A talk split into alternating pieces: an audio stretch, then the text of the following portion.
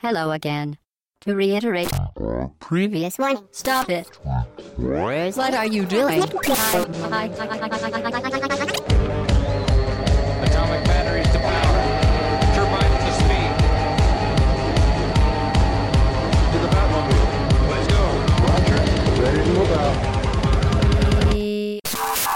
Bonjour et bienvenue pour ce premier numéro du podcast d'aubagoche-droite.fr. Je suis très fier de vous accueillir. Je suis Shin, votre maître de cérémonie. Nous sommes le dimanche 8 juillet 2012, c'est le jour de l'enregistrement. Et avec moi, pour m'accompagner, j'ai Hobbs à ma droite, Bonjour tout le monde. Pipo à ma gauche, Salut les gars. et Futch en duplex de Bruxelles. Salut Futch. Salut, salut. Et avant de commencer, nous allons aujourd'hui parler d'actualité, mais avant de commencer, je vais demander à Hobbs de nous présenter le projet au bas gauche droite. Alors Hobbs, qu'est-ce que c'est? Alors, donc, euh, je vais vous parler de, oui, donc, d'Aube gauche droite. Euh, donc, si vous êtes tombé sur ce podcast, euh, peut-être un peu par hasard ou, ou au travers d'un, forum quelque part.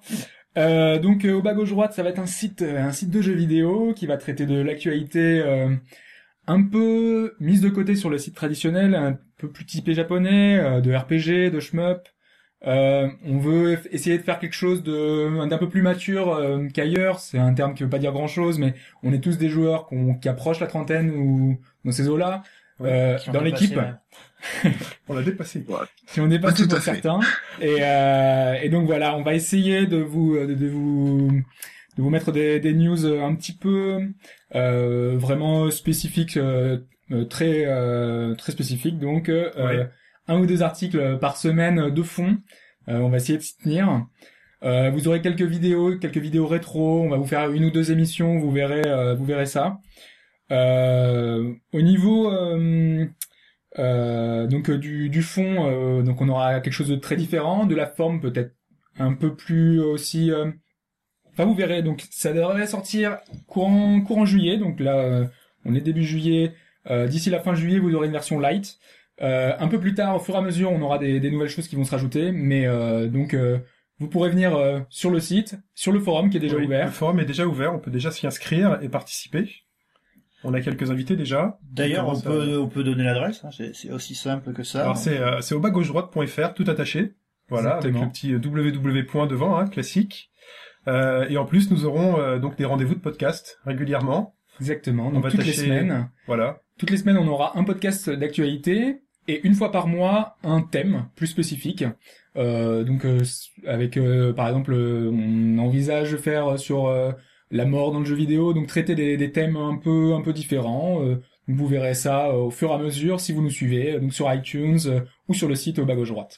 Quand tu parles de la mort dans les jeux vidéo, tu, tu parles de la ludothèque de la PS Vita ou pas? Donc les, les podcasts seront aussi fournis en, en troll en tout genre. Éventuellement le site, mais vous pouvez déjà commencer sur le forum. Euh, donc, si Hobbs, tu as terminé, C'est euh, voilà. On va peut-être pouvoir commencer. Donc euh, aujourd'hui, c'est un podcast dédié, donc comme je le disais, à l'actualité, des actualités du choix de nos chroniqueurs, et nous allons commencer par Pipo. Bienvenue Pipo. Alors, euh, re, bonjour tout le monde. Et euh, bah moi, en fait, j'ai décidé de vous parler, pour commencer, du fait que Nintendo ait euh, sécurisé, donc euh, se soit procuré les droits de la série Project Zero. Euh, pour ces consoles, alors Project Zero, pour ceux euh, qui connaissent, c'est un survival. Alors je dis pas survival horror parce que euh, c'est pas euh, la- une série qui fait vraiment dans l'horreur. C'est une série qui fait plutôt dans la peur, dans le fait de sursauter, et moins dans l'horreur euh, gore et épaisse comme on C'est peut pas du la voir. glauque, c'est pas du glauque à la Silent Hill. C'est pas du tout du glauque à c'est la vraiment de la peur. Voilà, ouais. C'est, c'est en fait, euh, en gros, euh, c'est un survival où la plupart du temps, euh, vous jouez des personnages extrêmement faibles. Donc, euh, ne comptez pas tomber sur des gros bourrins musculeux qui savent tirer euh, au bazooka pour faire péter des tyrans et des conneries comme ça. Euh, c'est souvent des jeunes filles dont la seule et unique arme est un appareil photo. Et là, euh, si vous avez un peu suivi l'actualité Nintendo, vous me direz, mais oui, mais Nintendo a très bien compris quoi faire avec un avec, appareil photo. avec la Wii U. Avec la Wii U, Ah. en effet.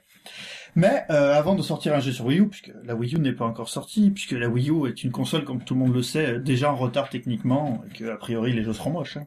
Elle sera en retard techniquement sur les prochaines consoles des deux constructeurs prochaines, principaux. Donc, Là, elle se met à niveau en fait. Voilà, ouais, Avec quelques pense années qu'elle va arriver l'année prochaine. Après, c'est pas encore confirmé non plus. Donc Mm. peut-être qu'on aura un titre euh, qui sera avec euh, les graphismes un peu Correct. vraiment next-gen, enfin. Donc en fait, ce que ce que ce qu'on imagine avec cette licence, c'est qu'on va utiliser donc la manette de la Wii U ouais. Pour regarder autour de soi éventuellement si elle est capable de faire de la réalité augmentée Ouais. et euh, éventuellement voir des photos qui se baladent euh, enfin, Des photos- fantômes, des ouais. fantômes pardon qui se baladeraient autour de nous dans l'appartement. Tout à fait. Alors euh, pour euh, commencer sur ça, en fait, euh, Nintendo a euh, en fait sur ses consoles déjà euh, trois numéros de la de la série.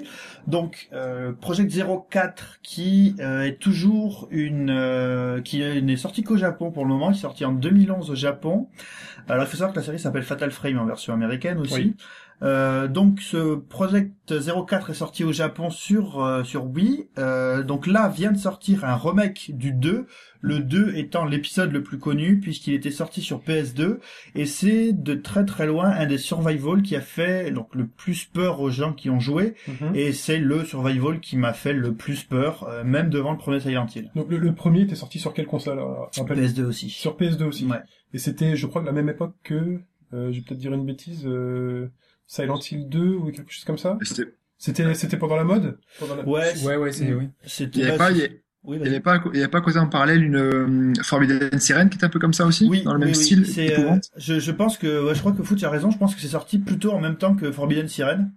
Et euh, voilà, c'est des jeux qui jouent vachement sur le, bah, sur la, le fait que euh, vous avez peur, mais vous êtes obligé de regarder dans la direction qui vous fait peur, puisque euh, dans Project Zero, votre unique arme est un appareil photo, et pour vaincre euh, les fantômes, euh, donc euh, les yokai, pour ceux qui sont férus de, de culture japonaise, donc c'est-à-dire tous ces milliers, milliards d'esprits japonais qu'il faut respecter selon tout un tas de codes très très bien écrits sous peine d'être euh, hanté et compagnie. Euh, la seule chose que vous pouvez faire, c'est les prendre un certain nombre de fois en photo et en fait les armes sont un appareil photo et surtout des pellicules différentes. Mhm. Donc Project 02 faisait vraiment vraiment très très peur. Euh, personnellement, j'ai eu toutes les peines du monde à le finir parce que euh, à l'époque j'habitais tout seul et euh, je jouais surtout le soir et le soir euh, j'étais pas capable d'y jouer parce que ça me faisait vraiment trop peur. La chose à ne pas faire. Euh, la chose à ne pas faire. Le moindre bruit, alors que j'habitais au sixième étage dans un immeuble dans Paris, quoi, le moindre bruit me faisait faire des bons. euh, On est, on est tous assez, on est tous assez inégal en face aux jeux vidéo. Moi, moi, personnellement, j'ai très très peur. Moi, je suis un- moi également. ouais. Je suis très bon public euh, là-dessus, donc euh, je suis très réceptif à la peur dans le jeu vidéo. Ouais, non, clairement. Ouais, moi aussi, c'est un peu, ça, ça dépend le survival horror, mais euh, c'est vrai que Project Zero, c'était quand même une, euh, une immersion. Forbidden Siren, c'était quand même pas mal aussi dans l'immersion. J'ai, j'ai beaucoup flippé là-dessus aussi. Euh, Silent Hill aussi également. Euh, et les premiers Resident Evil. Parce que, Oui, parce que Resident Evil avant, Evil ouais. aujourd'hui, c'est plus action. euh, vraiment, Bah, Voilà. ça- Alors, euh, enfin bon, Resident Evil, on va pas re-rentrer dans le, dans le débat sans fin, mais pour Non, ceux non, qui non. avaient, non, non, non, pour ceux qui avaient fait Alone in the Dark, pour les vieux qui avaient fait Alone in Oui. the Dark, euh, Resident Evil, en fait, le coup du de l'angle de vision fermé avec le chien qui passe à travers la fenêtre, c'était euh, la première scène d'Alone in the Dark. Mais c'est vrai que comme c'est de la peur mécanique, bah, ça marche à tous les coups. Oui, là, c'était du Ouais, sursaut. Là, Ouais, c'est voilà. vraiment de la mise en scène. Ouais. Alors que là, sur Project Zero, on est vraiment sur de la peur interne, le fantôme qui se balade autour de nous, on sait pas trop où il est. Et euh, le seul moyen de pouvoir l'atteindre, bah, c'est de l'affronter. Donc euh, bah voilà, vous avez le choix de ne pas l'affronter, c'est-à-dire d'éteindre la console et d'aller faire autre chose, ou alors bah il faut prendre sur vous et euh, passer des sessions de 2-3 heures de jeu avec euh, de, de- les, les surfroides qui courent le long de la Parce qu'il y a colonne un jeu sur. PC également, il y a Amnesia euh, qui fonctionne un peu sur le même principe où t'es obligé de regarder en face les monstres, etc. Parce que si tu te caches, si tu restes trop dans la dans de- dans l'ombre, euh, ton personnage sombre un peu dans la folie, Dans la folie, et donc euh, t'es obligé vraiment d'affronter le, mal. donc euh, Et, d'ailleurs, c'est très intéressant de noter que c'est Nintendo qui euh, s'occupe de ça maintenant. C'est euh, parce que Nintendo avait déjà fait une tentative sur les jeux qui font très très peur avec Eternal Darkness sur N64. Je sais pas si vous vous souvenez. Ouais, ouais. Moi, non, C'était- je n'avais pas. Ouais, c'était Silicon Knight, c'était pas eux qui l'avaient vraiment développé, en fait. C'était- Ouais, c'était eux qui les- eux qui l'éditaient, mais c'était Silicon Knights qui l'avait développé. Ouais, c'était pas vraiment de la. Enfin, moi, j'ai joué, je l'ai, je l'ai fait aussi. Ouais, c'était pas vraiment le même degré d'horreur que et de, de peur que, que Project Zero quand même. C'était un, un début, mais ça restait quand même encore assez lumineux, assez. euh, Moi, je, je vous parle de ça en fait aujourd'hui parce que je trouve que c'est intéressant que Nintendo bah, s'adresse parce que finalement euh, c'est relativement un genre mûr. Enfin, c'est plutôt pour adultes que pour euh, que pour jeunes enfants. Et euh, même si euh, donc le troisième épisode que Nintendo a en exclusivité, c'est l'épisode qui vient de sortir sur euh, Sur sur 3DS. 3DS. Sur 3DS, ouais. Mm. Sur 3DS et Ah, sur ouais. 3DS, le jeu utilise la réalité augmentée. Bon, le problème c'est que, alors déjà, je, je crois que même la sortie en Europe s'appelle pas Project Zero. Je sais plus comment s'appelle le jeu, mais euh, enfin, ça utilise la, la réalité augmentée et donc l'appareil photo de, de la 3DS. Et donc, euh, excuse-moi, l'accord entre euh, Nintendo et Tecmo, ça porte sur un jeu, Non, sur toutes les sur toutes les prochaines sorties. La- sur toutes les prochaines sorties. Voilà, Donc, la- on peut considérer que la licence finalement appartient exclusivement aujourd'hui à Nintendo. c'est ce euh, qu'on peut dire aujourd'hui, ouais. Bah, ouais, pour à l'heure actuelle, ouais. Voilà, à l'heure actuelle, parce que quand on a vu avec euh, ce qu'avait fait euh, Mikami avec euh, les Resident Evil, euh, on, on peut quand même émettre des doutes sur la longévité de cet accord. Bah, disons que, enfin, Nintendo, Nintendo, ils sont relativement pénibles sur ce, sur ces sujets-là. Donc, à mon avis, à moins que ce soit vraiment des Gaiden, un truc qui s'appelle vraiment Project Zero Gaiden et qui sort Et- sur notre console. Ils mais n'avaient pas racheté la licence directement en fait, c'était pas. je- je- Ça continue par être développeur techno. Et, ah bah, pff, vu C'est que. peut-être juste Tecmo qui développe le jeu, mais ensuite c'est, c'est la licence appartient à Bah oui, en fait, c'est ça, c'est qu'ils Ouais, ont, donc dans ils ce ont cas-là, oui, ils ont récupéré vraiment la licence, ouais. Ils ont Ouais. récupéré la licence. Donc voilà, euh, Project Zero, euh, l'intérêt, donc c'est euh, la possi- les possibilités qu'ouvre euh, la Wii U euh, sur le sujet et euh, le fait que bah, Nintendo euh, se lance euh, finalement ouvertement dans On le avait vu euh, avec Zombie U euh, à l'E3 qu'il utilisait déjà un peu ce système de scan euh, sur l'écran de, de différents monstres et donc euh, là on, on va pouvoir démontrer encore aller plus loin avec euh, avec Project Mm. Zero et donc ça pourrait vraiment Ce être qui, pas ce mal. qui montre que la que la que la- l'avenir du business est, reste aussi aussi quand même euh, axé sur les exclusivités. On n'abandonne pas on pas tout à fait ce, ce système-là. Là. Nintendo se, se positionne et donc pour tous les fans de de Project Zero, bah s'il Il va falloir passer sur les il va falloir passer chez Nintendo. Mais en tout cas, le, le principe de la manette ré- réalité augmentée est quand même assez euh, assez intéressant. clairement. ouais. Euh, ta news suivante? Alors, euh, je vais changer tout à fait de tout à fait de, de, de, de sujet et on va quand même rester dans l'horreur. Non, en fait, on va rester. Je vais vous parler de Cthulhu Saves the World. Alors, bon, Cthulhu, pour les amateurs de littérature euh, fantasy, horreur, science-fiction, vous connaissez, c'est le personnage inventé par euh, H.P. Lovecraft, donc euh, Cthulhu, un dieu ancien, euh, qui représente euh, l'élément euh, marin, euh, un dieu qui a une puissance euh, invraisemblable. Et donc, euh, Cthulhu Saves the World est un JRPG développé par des Américains. C'est un euh, JRPG euh, rétro avec une véritable, euh, comment dire, une euh, une esthétique 8 bits, une esthétique 8 bits. Euh, donc euh, les graphismes ressemblent énormément, alors pour ceux qui ont fait le jeu, à euh, Final Fantasy 4 ou Final Fantasy 5, donc c'est-à-dire euh, le milieu des années 90, le début des années 90 sur la Super ouais. Nintendo. Excuse-moi de couper. Quand tu dis JRPG, c'est sur le les modes le mode de jeu sur le, Le mode de jeu, ouais. C'est vraiment sur le mode de jeu. Donc oui, c'est évidemment, c'est, c'est-à-dire que c'est euh, combat, euh, combat aléatoire, Oui. euh, vu du dessus et euh, des menus, des menus comme dans les Final Fantasy. En gros, si vous avez joué à un Final Fantasy du début des années 90, donc 4, 5 ou 6, c'est-à-dire 2 ou 3 en version américaine, ou tous les remakes qui sont sortis par la suite, vous ne serez pas dépaysé. Alors pourquoi je vous en parle? Euh, déjà pour vous parler un peu des développeurs The Boyd Game, qui sont euh, des développeurs qui ont commencé sur le Xbox Indie Game, Mhm. euh, Alors qui c'est pas c'est pas le Xbox Live Arcade, hein, C'est une section supplémentaire Oui. du euh, du Euh, Xbox Live. C'est voilà, c'est Voilà. interne. Il faut vraiment les fouiller dans la console et ce sont vraiment des indépendants qui proposent des jeux qu'ils développent via le via le XNA, c'est ça? Le XNA, exactement. ouais. Alors, ils ont commencé sur le XNA et avec le XNA et donc les deux jeux suivants qui s'appelaient, ah, attention, c'est très drôle, Breath of Death 7, qui était euh, un remake, on va dire, de Dragon Quest 4 Fit Breath of Fire 2, on va dire. Mhm. La tuerie, ça. Oui. Euh, il faut, voilà, enfin, moi personnellement j'aimais beaucoup, mais c'est vrai que pour le pour le joueur moderne, c'est c'est vraiment quand même très daté.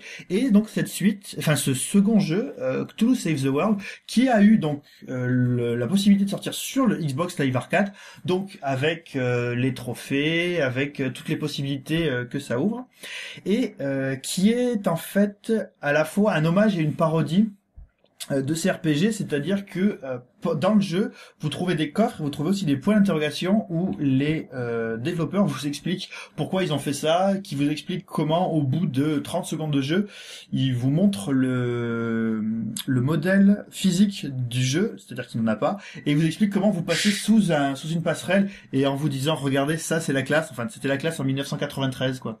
D'accord. Donc moi je vous parle de ça parce que ce jeu, ce très très bon jeu que j'ai fait en long, en large et en travers sur euh, Xbox Live, est sorti sur iOS et Android.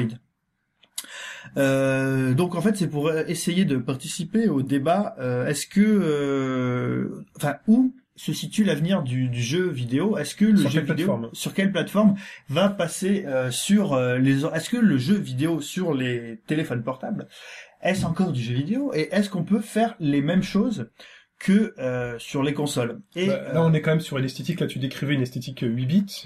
C'est-à-dire qu'au niveau du graphisme, les plateformes Voilà. portables n'ont aucun souci pour faire Voilà, tourner par contre, c'est au niveau de la maniabilité que j'imagine Ouais, euh, c'est ça. tactile euh, Alors, sur l'écran, euh, euh, ça alors, va pas être très pratique. Au niveau de la maniabilité, euh, le jeu peut se jouer en full tactile, c'est-à-dire que bah, pour vous déplacer, un peu comme sur euh, pour ceux qui ont joué à Trigger, Bal- peut-être? euh, euh, non comme Baldur's Gate en Ah, gros, oui, oui. vous indiquez un doigt, un endroit avec votre doigt et le mec il va Ça ou alors avance, vous faites, vous faites le geste. Mais euh, a priori, ça n'a pas plu aux gens puisque euh, les développeurs euh, ont annoncé qu'ils feraient une mise à jour pour que les gens puissent jouer avec un D-pad. Alors, je sais Ouais, pas ça c'est pas terrible ça. Ouais, c'est comme. Secret, Secret of Mana, je suis pas très fan non plus pour Ouais, jouer je, là-dessus. enfin, je sais pas ce que vous en pensez, mais moi j'avoue que le D-pad, euh, déjà que l'écran est petit, alors si en plus vous foutez les doigts, alors bon là a priori c'est pas très grave parce que vous savez où vous allez plus ou moins, mais euh, enfin voilà, bon a priori les gens préfèrent le D-pad. Après, ça dépend comment ça se présente sur l'écran. euh, si ton personnage est petit ou grand, euh, du coup, est-ce qu'on voit bien euh, Le bah, le personnage euh, a, enfin sur l'écran c'est c'est assez lisible quand même, mais euh, moi personnellement, enfin je En fait, il y a- il y, a de grosses différences de D-pad hein, sur euh, sur iOS ou Android. Mm. Euh, c'est euh, la croix directionnelle avec quatre boutons. On indique la direction sur laquelle on dans laquelle on, on souhaite aller Mm. et le petit euh, circle pad en fait virtuel, Ouais. en Ouais. fait qui nous oblige à faire glisser le doigt sur l'écran. Ça c'est euh, le pire. Ça c'est affreux. Moi je trouve ça personnellement ça, affreux le parce pire, ouais. plus voilà on a tous les doigts un peu sales, un peu gras, ou enfin la transpiration ou autre. On, on perd vite un peu de, de, de contrôle avec ça. on a tous des gros doigts, euh, de toute façon. Ouais, voilà, c'est ça. Ça prend toute Donc la moi, place quoi. Moi, moi j'ai une question. À, à la base sur Xbox Live Arcade euh, et PSN ou pas? Ah pas du tout. Pas du tout Pas du tout. Ah, bon, excusez-moi. Donc sur euh, Xbox Live Arcade, euh, c'était donc une jouabilité avec combien de boutons Donc euh, C'était alors c'était vraiment une jouabilité. Euh, bah, alors c'est exactement copié sur des sur un, un mapping de touches comme sur Super Nintendo. C'est-à-dire qu'en gros les boutons importants c'était le A et le B. Donc le alors si c'est comme sur Super Nintendo Jap, donc c'est le A pour confirmer et le B pour euh, pour annuler. donc on est sur le problème là. d'ailleurs sur euh, sur euh, euh, Phantasy Star Online euh, où le A et B sont inversés, donc Ça- du coup on annule très souvent au lieu de, de confirmer. C'est c'est typiquement japonais quoi. Il y a des anecdotes là-dessus sur Metal Gear Solid 2. Oui. Euh, Ouais, bah oui. On a eu des gens Ah. qui revendaient leur jeu parce que euh, le jeu ne marchait pas. Il s'est appuyé, il devait appuyer sur une touche pour démarrer le jeu, mais il dit je comprends pas, je reviens toujours sur le sur le menu de Il démarrer. fait l'appuyer sur rond au lieu de croix et, et le Japon, le, le rond valide et la croix annule au Japon. En fait. Voilà, c'est ça. Enfin, Et euh, donc euh, ce jeu que vraiment, vraiment du fond du cœur, je vous conseille parce que euh, pour les amateurs de, de, de, de, de vieux JRPG, c'est vraiment une tuerie. Le système de jeu est extrêmement intelligent, euh, extrêmement bien pensé. Donc c'est vraiment euh, tout ce que vous euh, tout ce que vous avez toujours aimé dans les JRPG. Si vous avez aimé donc les là, je vois que tu as ramené ton iPhone pour illustrer la, la, la chose. Voilà. Donc tu, tu, tu y as joué sur Xbox Live Arcade, tu l'as fini. Ouais. Et donc là, tu y joues sur, euh, En ce sur moment, en ton fait, j'y joue sur- j'y joue sur euh, joue sur mon iPad avant de me coucher le soir. Ouais. Et euh, donc, est-ce que tu des différences particulières Ça vaut le coup? Euh, absolument aucune. C'est un, c'est un véritable plaisir. Ça a Alors, l'air un peu petit, non, le Ça- texte Ah bah, texte a l'air voilà. un peu petit. Je sais Hein. pas ce que vous en pensez. Moi, je, bah, sur iPad, c'est parfait. Ça va. ouais. Sur, i- sur iPhone, euh, comme la, comme la définition de l'écran est très bonne, merci Apple. Euh, euh, Ça existe aussi sur Android. Hein. ça Ah, existe. Le formidable écran Retina, si je peux me permettre. Alors oui, ça existe aussi sur Android et du coup, alors moi, je n'y ai pas joué sur Android, mais euh, sur euh, Android, peut-être que sur un, si, si quelqu'un a un HTC Hero et veut essayer de faire tourner le jeu sur un HTC Hero, qui nous dise euh, ce que ça a pu donner. Donc je vous conseille de jouer à ce jeu. Et euh, surtout je trouve très intéressant en fait cette success story qui fait que des développeurs qui étaient vraiment des purs indépendants ont eu droit à euh, apparaître sur une plateforme plus professionnelle, donc celle du Xbox Live Arcade, et en fait ont maintenant droit à une euh, à une déclinaison euh, numérique sur les téléphones, sur les smartphones modernes. Et je, je trouve que c'est une très bonne chose puisque c'est un très bon jeu. Donc, deux questions la durée de vie et le prix. Alors le prix, que- c'est, euh, je pense que c'est, alors je sais pas si c'est 79 centimes d'euros ou 1,59€, mais euh, quel que soit, euh, quel que soit le, le prix, euh, même à 1,59€, ça vaut largement vaut le coup. Et sur Xbox Live, le prix? Sur Xbox Live, c'était, euh, c'était 400 points.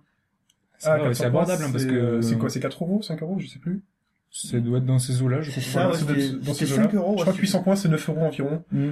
Donc, euh, Donc c'était alors, et pour la durée de vie, alors là pour le coup, euh, vous êtes parti pour si vous voulez vraiment faire le jeu à fond, parce qu'en plus il y a des embranchements de pas scénaristiques, mais des embranchements de de d'arbres de compétences pour vos personnages. Si vous voulez faire le jeu à 100%, vous en avez pour 30 heures et vous en avez pour 30 heures à vous marrer. Euh, à, euh, à, à affronter une difficulté à l'ancienne. Vraiment, Oui. le jeu n'est pas facile. Vous allez souvent mourir au début. Et euh, par la suite, vous allez vraiment euh, trouver. euh, Enfin, je pense que vous n'aurez aucun souci d'avoir payé 1,59€ parce que c'est vraiment un des meilleurs jeux que qu'on peut trouver sur le moment sur iOS et euh, qu'on pouvait trouver sur le Xbox Live Arcade. euh, voilà. très Donc bien. foncez. Très bien. Merci, Lippo. Et euh, je crois que tu voulais terminer sur une petite... euh, Alors pour rester euh, pour rester dans le rétro, puisque évidemment, euh, je pense que je vais avoir pendant très longtemps le rôle du vieux con dans ces podcasts. Je voudrais vous parler d'une news à la fois rétro et toute nouvelle. C'est euh, la sortie de Spelunky sur Xbox Live Arcade. Euh, Et PSN ou toujours pas? Et pas sur Toujours PSN. pas. Toujours pas. pas sur. PSN. Alors on va croire que je suis euh, que je suis anti. euh, Ah non, mais c'est pas ta faute, hein, c'est pas moi quoi. C'est Sony qui fait exprès. Et euh, donc en fait Spelunky c'est quoi? Alors euh, Spelunky à la base c'est un jeu d'arcade sorti en 1986 et produit par Brotherbound.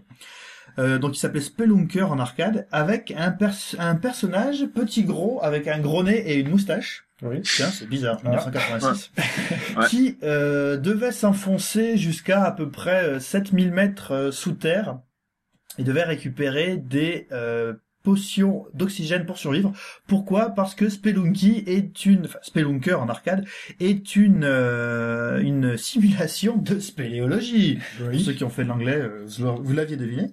Et donc la sortie sur euh, XBLA euh, d'un remake d'un jeu qui est disponible sur PC PC, ouais. depuis 2008 avec euh, une refonte graphique euh, qui fait que déjà le jeu est très beau et très mignon à voir, mais surtout euh, la version XBLA comme la version PC et pas la version arcade à l'origine, en fait a des niveaux procéduraux, c'est-à-dire que chaque nouvelle partie est un nouveau niveau et chaque mort est définitive. C'est-à-dire que si vous ne sauvegardez pas dans une partie et que vous euh, mourrez, vous recommencez à zéro Le jeu depuis le début. depuis le début et tout ce que vous aurez euh, tout ce que vous aurez eu jusqu'ici aura disparu et euh, ce que vous aurez fait, ce que vous aurez appris ne vous servira à rien à part en termes de gameplay puisque le niveau sera tout à fait différent. Tout à fait différent, donc pas de par cœur. Pas de par cœur et c'est le jeu ne tient que par son gameplay qui est euh, relativement simple et relativement souple au contraire de la version arcade qui était évidemment en 1986 dans les jeux de plateforme à part Nintendo tout le monde avait vraiment du mal à, à gérer les distances les Si on peut jouer au jeu des comparaisons, moi je vois ça un peu comme un Terraria et euh, un peu Super Meat Boy au, au niveau du déplacement et Terraria pour le, le creux, enfin on creuse un peu les Super Meat. Boy, parce que tu penses que, enfin, le gameplay est très pointu? Ça se Euh, joue après, je pense que- Alors, euh, alors, par rapport à Super Meat Boy, par exemple, le, le, challenge, quel est le challenge Ah, le challenge est... Euh... Alors, le challenge, c'est assez difficile parce que je pense qu'il va vraiment euh, dépendre de de ce que enfin de ce que vous voudrez ce que vous voudrez mettre dedans quoi. Je pense que c'est un peu comme comme en fait vous pouvez faire ce que vous voulez avec le monde qui vous entoure. C'est-à-dire qu'avec les bombes, vous pouvez détruire euh, les murs, vous pouvez détruire le sol Mhm. et vous avez la possibilité bah, soit de sauter, soit de descendre, de créer votre propre chemin. Et par conséquent, vous êtes assez libre. Pour ce qui est du challenge, euh, ça m'a paru relativement abordable pour commencer, mais je pense que pour aller au bout des niveaux, ça va être très difficile. Euh, je vous en parle aussi parce que euh, c'est une excellente illustration euh, d'un jeu qui était, je pense qu'il était gratuit sur PC à l'origine en 2008 et euh, qui est devenu bah, payant donc à 1200 euros et qui vaut vraiment le 1200 coup. points. 1200 points. 1200 euros. En euros, je n'achète pas, Pipo. Non. Non, non. euh, App- Apple pourrait le vendre à ce prix-là, mais pas, euh, pas, euh, euh, Microsoft. Tout le monde avait compris, bien sûr. Euh, donc le gameplay est très bien. Euh, c'est un jeu, voilà, qui ne tient que par son gameplay. Donc, il y a une refonte graphique. Hein, une refonte graphique pour que le personnage soit mignon. Oui. Euh, le personnage ressemble un peu à euh, comment vous dire Alors pour ceux qui ont joué à Yoshi euh, Yoshi Island sur euh, sur Super Nintendo, en fait, il ressemble un peu aux espèces de de petits, vous savez, les, les monstres Obélix. Donc qui sont des monstres Ah, ronds oui. avec un nez long rouge. Le héros ressemble un peu à ça parce que le le héros de la version arcade avait le nez rouge puisqu'évidemment il fait froid au fond des caves. Ouais. Et donc celui-là a aussi euh, le nez rouge. Et donc le personnage est mignon. euh, D'ailleurs Est-ce qu'on a, est-ce qu'on a le choix entre la version pixelisée et la version euh, refon- euh, refondue? Alors ça je ne sais pas. Faudra Je, vérifier. je ne crois pas. hein. Je crois pas, ouais. Non, il me semble pas non plus. hein. J'ai vu, moi j'ai vu un trailer, hein, je pense que tout le monde l'a vu. C'était avant On après. voit mais c'est, un euh, morphing entre l'ancienne version et la, et la nouvelle. Sur- Ouais, moi je suis toujours très adepte, hein, moi des, des graphismes euh, très pixelisés. Ouais, mais alors là, là pour le coup, même si le même si le jeu n'est pas pixelisé, euh, la, la nostalgie joue quand même. On sent bien que derrière il y a un, un jeu un peu un peu old school quoi. Et euh, quand j'ai lancé la partie pour y jouer en multi, parce qu'il y a un mode multi qui est très drôle, parfaitement bordélique, mais euh, la première réaction que bah, les les filles qui étaient là ont dit ah les personnages sont mignons, car les personnages sont mignons. Et en multi, on a le choix entre plusieurs personnages. Enfin bref, voilà un autre très très bon jeu du Xbox Live et je vous le conseille aussi. Alors une sortie, une sortie sur iOS peut-être. On verra euh, au cours du temps. En tout cas, est disponible depuis cette semaine. Ouais. Disponible depuis cette semaine. Très bien, on note. Euh, pour la prochaine news, eh ben, je vais m'y coller. Et je vais vous parler d'un sujet euh, qui a intéressé pas mal de monde parce qu'il peut à la fois porter à polémique et euh, donner de l'espérance pour les personnes qui n'ont pas encore été conquis. Je veux bien sûr parler de la Nintendo 3DS. Ah, j'ai peur que tu parlais de la PS Vita, moi. Non, Euh, pas du tout. On va parler de Nintendo 3DS. Et pour illustrer euh, ce début de petite news, on va mettre une petite musique.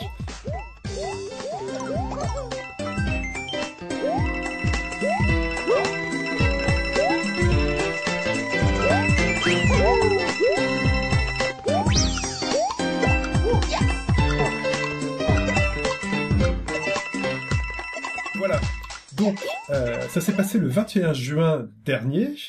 Euh, donc il y a un peu plus d'un mois, Nintendo nous annonce via une annonce Nintendo Direct, donc directement sur le web, euh, la sortie d'une nouvelle version de la 3DS. Euh, annonce qui n'a pas été faite à l'E3, qui se tenait quelques jours avant. C'est bien dommage, puisque on pourra reparler éventuellement un jour des qualités euh, des différentes conférences, dont celle de Nintendo. Euh, Nintendo nous annonce donc cette euh, Nintendo 3DS XL. Euh, comme à son habitude, une nouvelle version de console, une nouvelle version. Donc on a eu une nouvelle version de. C'est assez habituel hein, chez Nintendo. c'est habituel, hein. un peu euh, tous les un ou deux ans un nouveau modèle. C'est pas vraiment une surprise, on s'y attendait hein, quand euh, la 3DS euh, classique, enfin la première maintenant est sortie, on s'attendait tous à une, une refonte, une refonte assez rapidement. Euh, certains ne l'ont pas acheté puisque bon, certaines personnes attendent les nouvelles versions, euh, d'autres achètent Day One, hein, comme on dit directement, qui achètent euh, même toutes les versions de console. Donc on n'a pas eu cette fois-ci donc euh, la 3DSi euh, ou autre ou Lite. euh, là on est passé directement donc à, à la déclinaison XL. Voilà, avec un écran qui est 90% euh, supérieur en taille euh, au précédent. Oui, 90% supérieur. Euh, alors là où on peut commencer à parler euh, des, des petites polémiques, c'est ce fameux second stick en fait qui avait été créé en rajout à l'époque sur euh, la première 3DS pour certains jeux. Euh, le deuxième stick, donc pour pouvoir se balader, toujours très pratique hein, pour se balader euh, dans des mondes en bouger 3D, la, euh, et pour bouger la, la caméra 3D, derrière bouger la caméra pendant que le, le personnage se déplace.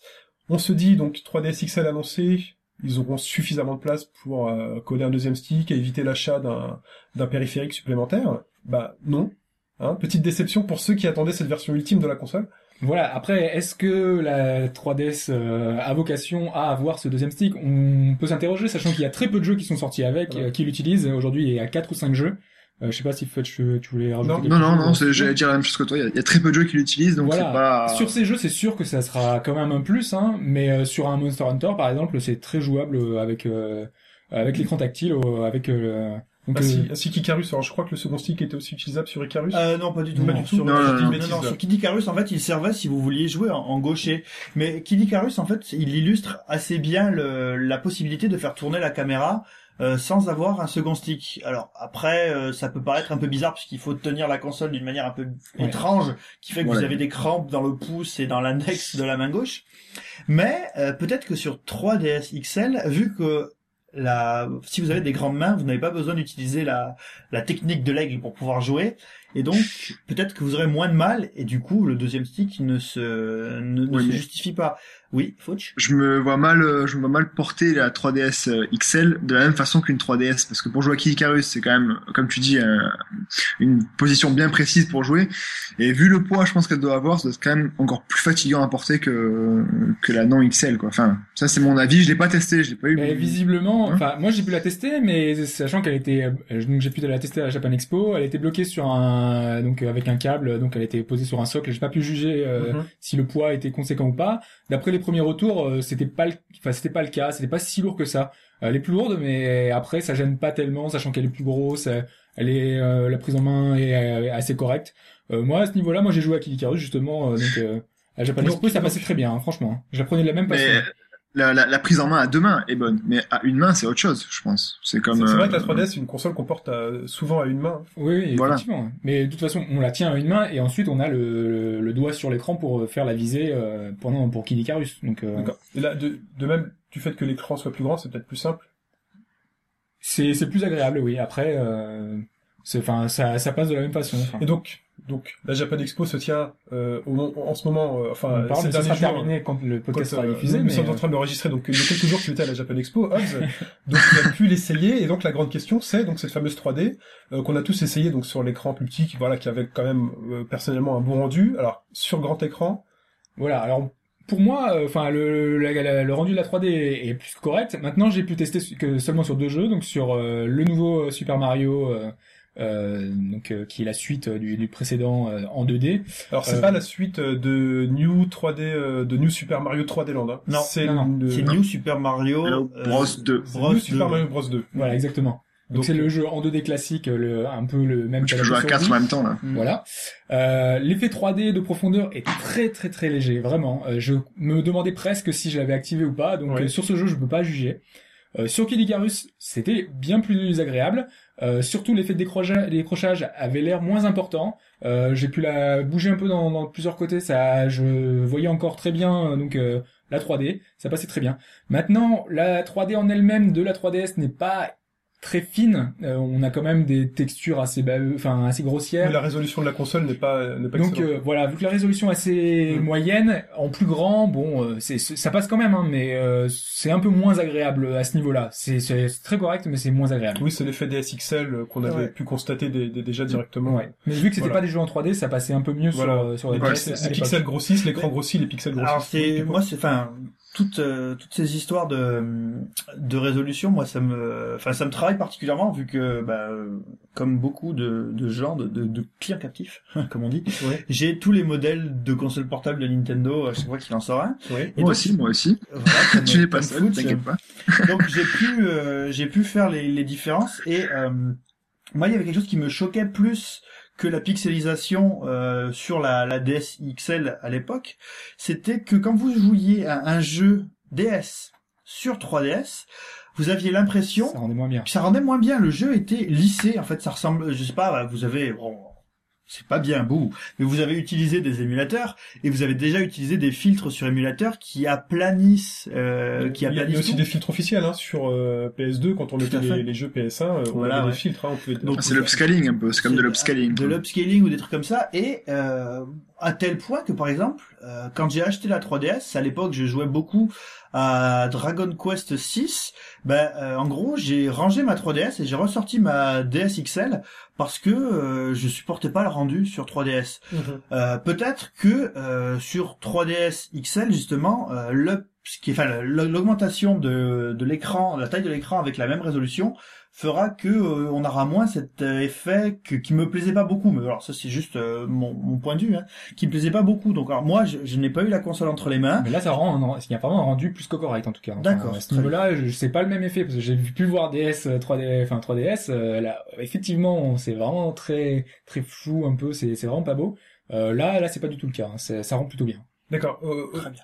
Sur l'autonomie, on a eu des éléments ou pas? Quelqu'un le sait? Donc euh, on avait parlé de pour la 3DS c'était 5 heures, Ouais. Nintendo avait annoncé 5 heures, pour la 3DS XL on annonce 6,5 heures, donc Mhm. a priori la batterie aura augmenté sachant que le- il y a plus grand écran etc donc il y a un peu plus de besoin. Ouais. Euh, ça reste pas énorme non plus hein, mais euh, Alors qui, qui, qui autour de donc de cette table et virtuellement euh, en duplex Fudge, qui a eu qui a cette 3DS ou qui l'a eu? Moi moi personnellement, je l'ai eu à la sortie, euh, je l'ai acheté à la sortie hein, cette 3DS. ah bah moi euh, Day One Day One le vrai ouais. Même si Moi, je l'ai plus, hein, parce que je l'avais acheté pour pour euh, Kid Icarus, il n'est pas sorti à temps, et je l'ai revendu en attendant cette éventuelle sortie d'une version ultime. Donc, elle est là. Euh, Nintendo a répondu les jeux euh, qui sortiront n'auront pas besoin de deuxième stick. Euh, oui, Fetch, toi tu. Moi, je, moi, je l'ai, j'ai attendu, je l'ai, enfin, je l'ai acheté une première fois en version normale, Deon aussi, comme un, comme un, un pigeon, et j'ai racheté la version euh, collector euh, Zelda. Qui était euh, magnifique d'ailleurs. hein. Ouais, magnifique. Elle est Magnifique super belle, elle est super belle. Euh, moi, j'ai aussi la DSi XL Mario, donc euh, je suis un bon, un bon client de chez Nintendo. J'ai. Hobbs, Ouais. toi tu es tombé dedans aussi ou pas? Euh, moi j'ai eu la 3DS, euh, j'ai attendu un peu parce que j'avais vraiment pas grand chose, il y avait vraiment même rien qui me tentait au début, euh, mais avec la sortie de Zelda que j'avais pas fait d'ailleurs. donc, euh, Ouh là là là là Je- là. Non, non, non, non, il n'est pas seul, je ne l'avais pas fait non plus, il fallait Oh là avoir un là. Nintendo 64 à l'époque. Pipo, viens, on s'en va. Viens, on les laisse, viens, on se casse. Voilà, donc avec les sorties, parce que la, la 3DS a eu quand même pas, pas mal de sorties ensuite, donc je l'ai eu, euh, là je l'ai depuis euh, 6-7 mois. D'accord. Alors, question. Euh, moi, euh, j'ai les informations suivantes que je partage avec vous. Elle sort le 28 juillet, euh, donc euh, très bientôt en Europe et au Japon. Ouais. Avant les USA, qui devront attendre jusqu'au 19 août pour un prix de 199 euros et 200 dollars. Est-ce que vous allez replonger dedans? Qu'est-ce que vous en faites de votre 3DS aujourd'hui? Euh, Moi j'hésite encore, euh, a priori euh, je vais pas l'acheter tout de suite, je vais attendre encore un peu, euh, mais, mais ça me tente en tout cas. Et Fetch, qui est euh, l'early adopter? Euh, moi, je vais, euh, bah, je vais la racheter. Hein, je, c'est ouais, ouais, je vais, je vais la racheter. Je vais, je vais garder mes, mes 3DS parce que ben c'est la collection. Donc Ouais. euh, j'ai toujours eu, j'ai, j'ai, j'ai tous les premières déclinaisons de Game Boy aussi. J'ai la Lite, enfin je les ai toutes. Je, je vois pas l'intérêt de revendre une console personnellement, euh, encore moins une Nintendo, on va dire. Ouais. Et Après c'est une euh, donc, hein, euh, c'est euh, Bien sûr. oui, ça joue aussi. Oui, c'est surtout ça. Oui, oui. Moi, je, enfin oui, moi à ce niveau-là, je veux dire, euh, je passe plus de budget dans les consoles Nintendo que dans peut-être d'autres choses. Je, voilà, Oui, moi je vais l'acheter. Ouais. Deon, c'est sûr. Et donc c'est- l'écran est un, est un argument pour toi, puisqu'il n'a que ça. L'écran est plus grand, Euh, bah c'est. A priori. C'était même pas tant ça, c'est juste euh, côté euh, collection, de l'avoir, se dire je l'ai quoi. C'est plus ça maintenant parce là, on est que plus dans le, dans le côté euh, affection, affection avec, avec la voilà, c'est ça. Euh, puis moi, je fait. suis dans le, enfin, je suis exactement dans le même, euh, dans le même schéma que que Fooch là. Par contre, euh, moi, ce que j'aime bien vraiment dans dans cette console, c'est qu'en fait, finalement, euh, j'étais pas extrêmement fan de de comment dire de, de, de la carrosserie de la 3DS telle qu'elle existait. Ouais. Et là, la vers cette version arrondie qui prend un peu le, le code design de la De- de, la Wii U. De la Wii U, tout à fait. Tout à fait, ouais. Je, je trouve ça, je trouve ça très sympa, quoi. Et puis, euh, c'est une manière de dire que je vais le faire cadeau à ma femme. Comme ça, on pourra se faire des, des Mario Kart euh, à la maison. Non, non, mais moi, j'ai- mignon, c'est mignon. je l'achèterai. Euh, c'est sûr que moi, je l'achète à, à la sortie pour les pour les mêmes raisons que pour les mêmes raisons que Fooch. Euh, D'autant plus que euh, il me semble avoir lu que pour euh, transférer les données d'une console à l'autre, ça risque d'être euh, grandement facilité si les deux consoles sont sur le même réseau Wi-Fi. Ah oui, c'est vrai, il y avait cet Voilà. aspect aussi de transfert des sauvegardes. Ça, c'est bien Des, aussi, des ça, c'est données bien. euh, internes à la ça. console, les photos euh, ou autres. Même le sauvegarde le de- profil, de- sauvegarde de jeu, profil. quoi, c'est- Mm. C'est très important parce que c'est vrai que quand on passait d'une d'une euh, d'une DS euh, à une DSi à une DSi XL, ben tu devais recréer à chaque fois un, un profil, c'était assez Tout assez problématique. Donc là, on va pouvoir transférer ces informations de la 3DS à la 3DS XL via le réseau directement. Via réseau Wi-Fi directement. Alors, je connais pas tous les détails, mais a priori, ça va se passer comme ça. Moi, le seul truc qui me chiffonne actuellement, euh, mais ça changera rien à, à mon achat, c'est euh, de savoir si, euh, en transférant de l'une à l'autre, en fait, j'ai fait une copie, ou si euh, ma 3DS va se retrouver vide. Tu déplacerais les, les informations, d'accord. Voilà, ouais. si c'est juste un déplacement d'information ou si c'est une copie. Voilà. Donc en fait, ce qui empêche euh, pour les, euh, les ardus, euh, pour les joueurs ardus, de revendre leur 3DS avant d'acquérir la 3DS XL. On peut la vendre après ensuite. Enfin, On peut la vendre ouais. après ensuite. Mais si on n'a pas le budget immédiatement, euh, on, on- on est un peu bloqué. Et je, je Ben, tu peux tu peux revendre ta PS Vita alors à ce moment-là. on peut revendre sa PS Vita si on a osé l'acheter. Euh, Il y a un autre petit bémol, c'est que pour donc 199 euros, euh, on n'a pas de chargeur dans la boîte, messieurs. Alors qu'est-ce qu'on fait? Alors vous, vous avez votre console. Alors Nintendo nous indique ceci. On peut réutiliser donc le chargeur donc de sa 3DS et de ses DSi et DS XL. Ouais. Mais quand on n'a pas ces chargeurs-là à disposition à la maison, à l'achat de la console, il faut donc rajouter l'achat du C'est 20 chargeur. euros, je crois. C'est Ah, 20 euros. non, c'est- 10 euros. C'est 10 euros le 10 euros, chargeur ouais. et 10 euros, et euh, 25 j'ai euros lu. le chargeur plus le socle en fait. Ah, le socle, socle de sûr. recharge Ah oui, le fameux socle qui était fourni avec, avec la la 3DS console. Voilà. n'est plus fourni euh, cette fois-ci. Non plus, non plus. Donc là, dans la boîte de la 3DS XL, nous avons la console, éventuellement une notice et des points Nintendo. Exactement. Il y, a- que ça. Il y a eu des, des problèmes. Bah, c'est ouais, c'est c'est ça, c'est c'est la faute un peu à l'Europe de mettre 12 millions de langues différentes dans leur notice qui prend 300 kilos de plus. Oui. C'est question, question, ouais, euh, argent, euh, packaging et bon, c'est peut-être pas ça la vraie raison, mais c'est vrai que ça peut peut-être jouer parce qu'un socle euh, 3D, enfin 3DS XL, ça doit bien être ma, euh, costaud quand même hein, à Donc mettre dans la boîte. Nintendo estime que la majorité des gens qui achèteront, qui switcheront vers la 3DS XL, C'est un vrai souci d'économie. C'est plus plus que euh, une estimation qui euh, que, chacun a un chargeur chez soi.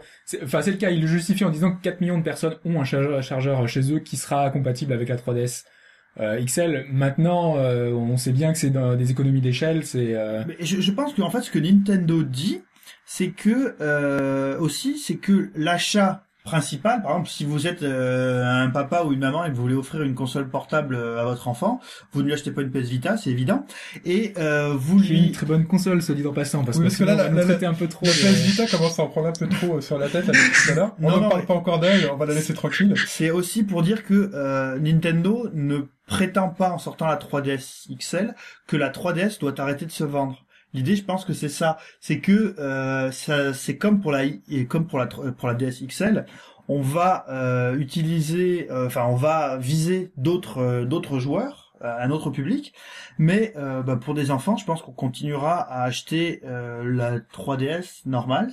Il y a une baisse de prix ou pas annoncée pour la 3DS Euh, Bah, il n'y a pas de baisse de prix. De toute façon, elle est déjà moins chère. Ça est change déjà moins chère Ouais. Ouais. D'accord, donc les deux continueront. Et a de- priori, de- Nintendo, enfin, vu ce qu'ils vendent de la, la 3DS à perte, est-ce qu'ils vendront la 3DS XL à perte? Ça, je ne sais pas. C'est encore une Euh, question se poser, mais on est Ouais, pas sûr. c'est Il faut se souvenir que pour, la, que pour la DS XL, il faut se souvenir que Nintendo avait voulu donner à cette console une image euh, plus euh, plus âgée pour Oui, les oui. personnes plus âgées avec des, un écran Oui, plus grand. plus grand euh, aura un énorme stylet. Mais là, c'est pas le.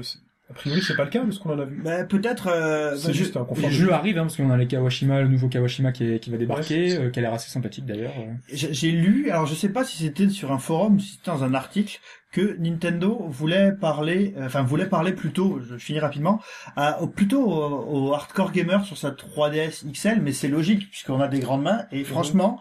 Euh, sur la 3DS, c'est très difficile les parties longues. Jouer à. Kid Icarus plus de deux heures, vous allez voir. Bah, on va attendre, on va attendre, on va attendre que la console sorte. hein. On rappelle que c'est le 28 juillet pour 199 euros.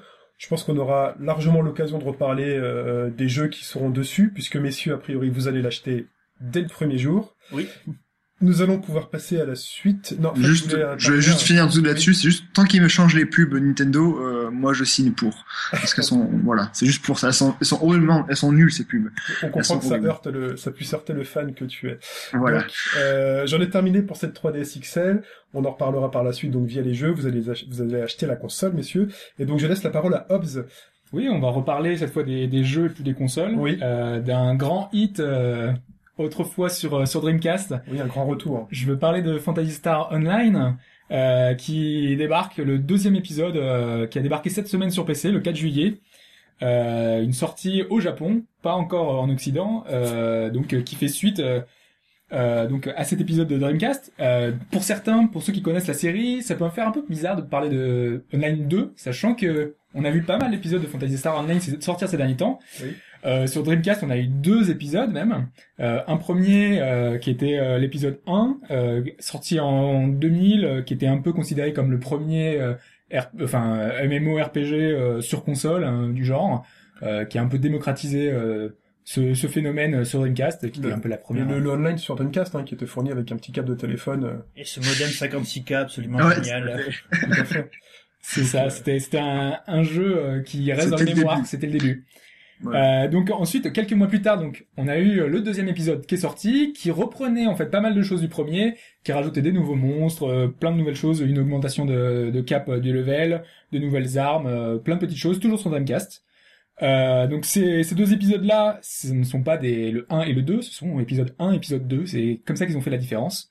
Euh, après, on a eu un troisième épisode qui est sorti sur GameCube, mais qui était très différent parce qu'il y avait un système de cartes.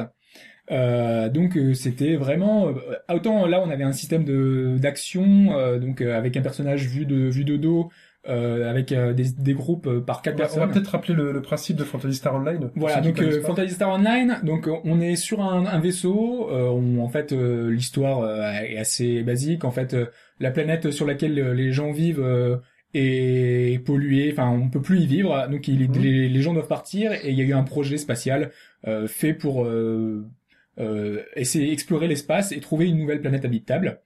Ils vont trouver cette planète. Oui. Sauf que lorsqu'ils vont arriver sur cette planète, eh ben, il va y avoir des monstres qui vont apparaître un peu partout. Oui. Et donc, on va envoyer des, des, des héros, des, des chasseurs de primes, des, des gens sur cette planète pour pouvoir euh, détruire, euh, enfin, euh, euh, faire la, la, la, Faire la base ménage. besogne. On va faire le ménage Oui. euh, sur la planète euh, pour tuer ces, ces monstres qui apparaissent et qui sont un peu étranges. Donc les différents chasseurs se, se rencontrent et se côtoient dans le, dans le vaisseau. Exactement. Donc on a le vaisseau, la partie à l'extérieur du jeu où tout le monde peut parler. Donc euh, ce sont des hubs Oui. euh, où une, une cinquantaine de personnes peuvent euh, peuvent parler. Et ensuite on donc on crée une partie. Ça fonctionne euh, par groupe de 1 à 4. Donc on rejoint quatre quatre personnes. Euh, et on, se téléporte vers euh, vers la planète et on a des missions dans un peu un couloir euh, où on rencontre les monstres au fur et à mesure euh, jusqu'à certains boss. Donc on fait des différentes missions comme ça euh, avec une augmentation de niveau euh, comme un, action RPG euh, classique. D'accord, c'est un peu le principe de Monster Hunter. euh, Monster Hunter finalement ou pas? Il y a un Euh, rapprochement?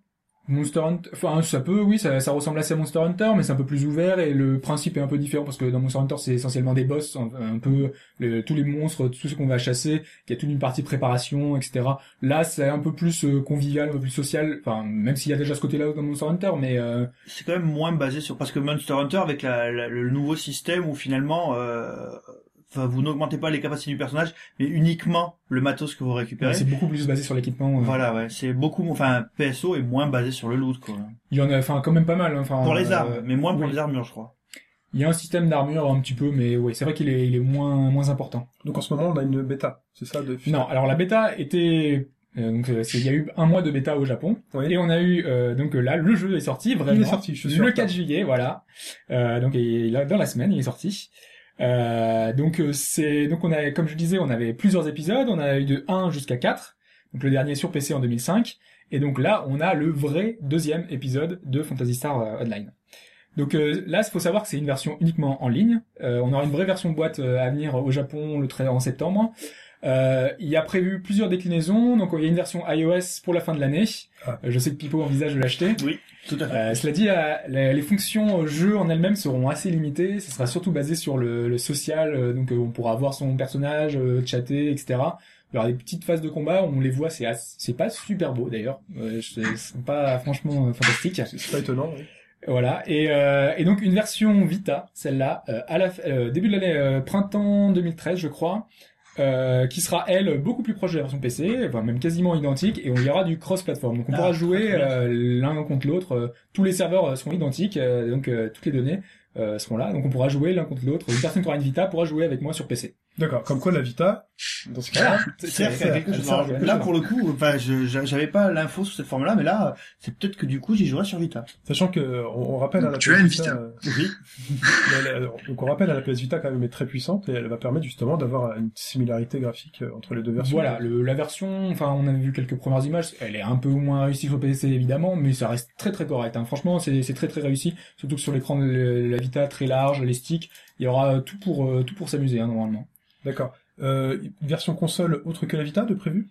Euh, non, pas pour le moment. euh, on verra si s'ils envisagent de sortir sur euh, PS3. Euh, En tout cas, c'est un free-to-play, donc le modèle économique est pas très non, est pas très très particulier en fait. Vu qu'il y a des microtransactions, c'est peut-être pas adapté pour l'instant. On sait qu'il va y avoir un jeu qui va sortir sur euh, PS3 qui est un free-to-play, un FPS. Euh, Dust Mm. qui va sortir euh, qui est en parallèle avec un autre MMO qui s'appelle Eve Online Mm. euh, et euh, donc euh, qui va fonctionner un peu sur le même principe avec l'achat de, de choses mais euh, là c'est quand même encore plus poussé parce que donc euh, le jeu euh, propose euh, donc est totalement gratuit c'est un free to play euh, mais donc il y a un abonnement euh, si on veut un abonnement premium Ah. qui est de 13 euros par mois donc normal. Voilà euh, cet, euh, cet abonnement premium contient plusieurs euh, plusieurs choses euh, il contient la possibilité d'avoir une chambre à soi en fait vu qu'on est sur un vaisseau on a une, une, euh, une petite chambre pour nous. On peut l'aménager, on peut acheter des un lit, un, un salon. On Ah, peut- Animal Crossing, c'est voilà, sympa. fait Animal Crossing, sauf que tous les objets qu'on trouve dedans sont achetés. Donc du coup, il y a plein de microtransactions Ah. pour acheter des objets euh, pour le pour le jeu. Donc on a ça qui est très accessoire, mais qui avait beaucoup plus dans PSO euh, Universe, euh, Mhm. dans Fantasy Star Universe. Ça, ça, ça apporte quelque chose au jeu, puisque c'est un jeu quand même de, de, de, de chasse et de, Euh, de nettoyage. Ça, ça apporte rien, enfin, ça apporte surtout le côté euh, social, parce que je sais que ça plaît vraiment. hein. Il y a, il y a beaucoup de fans euh, de ce, de ce système-là, parce que après il y a un système de mariage, etc.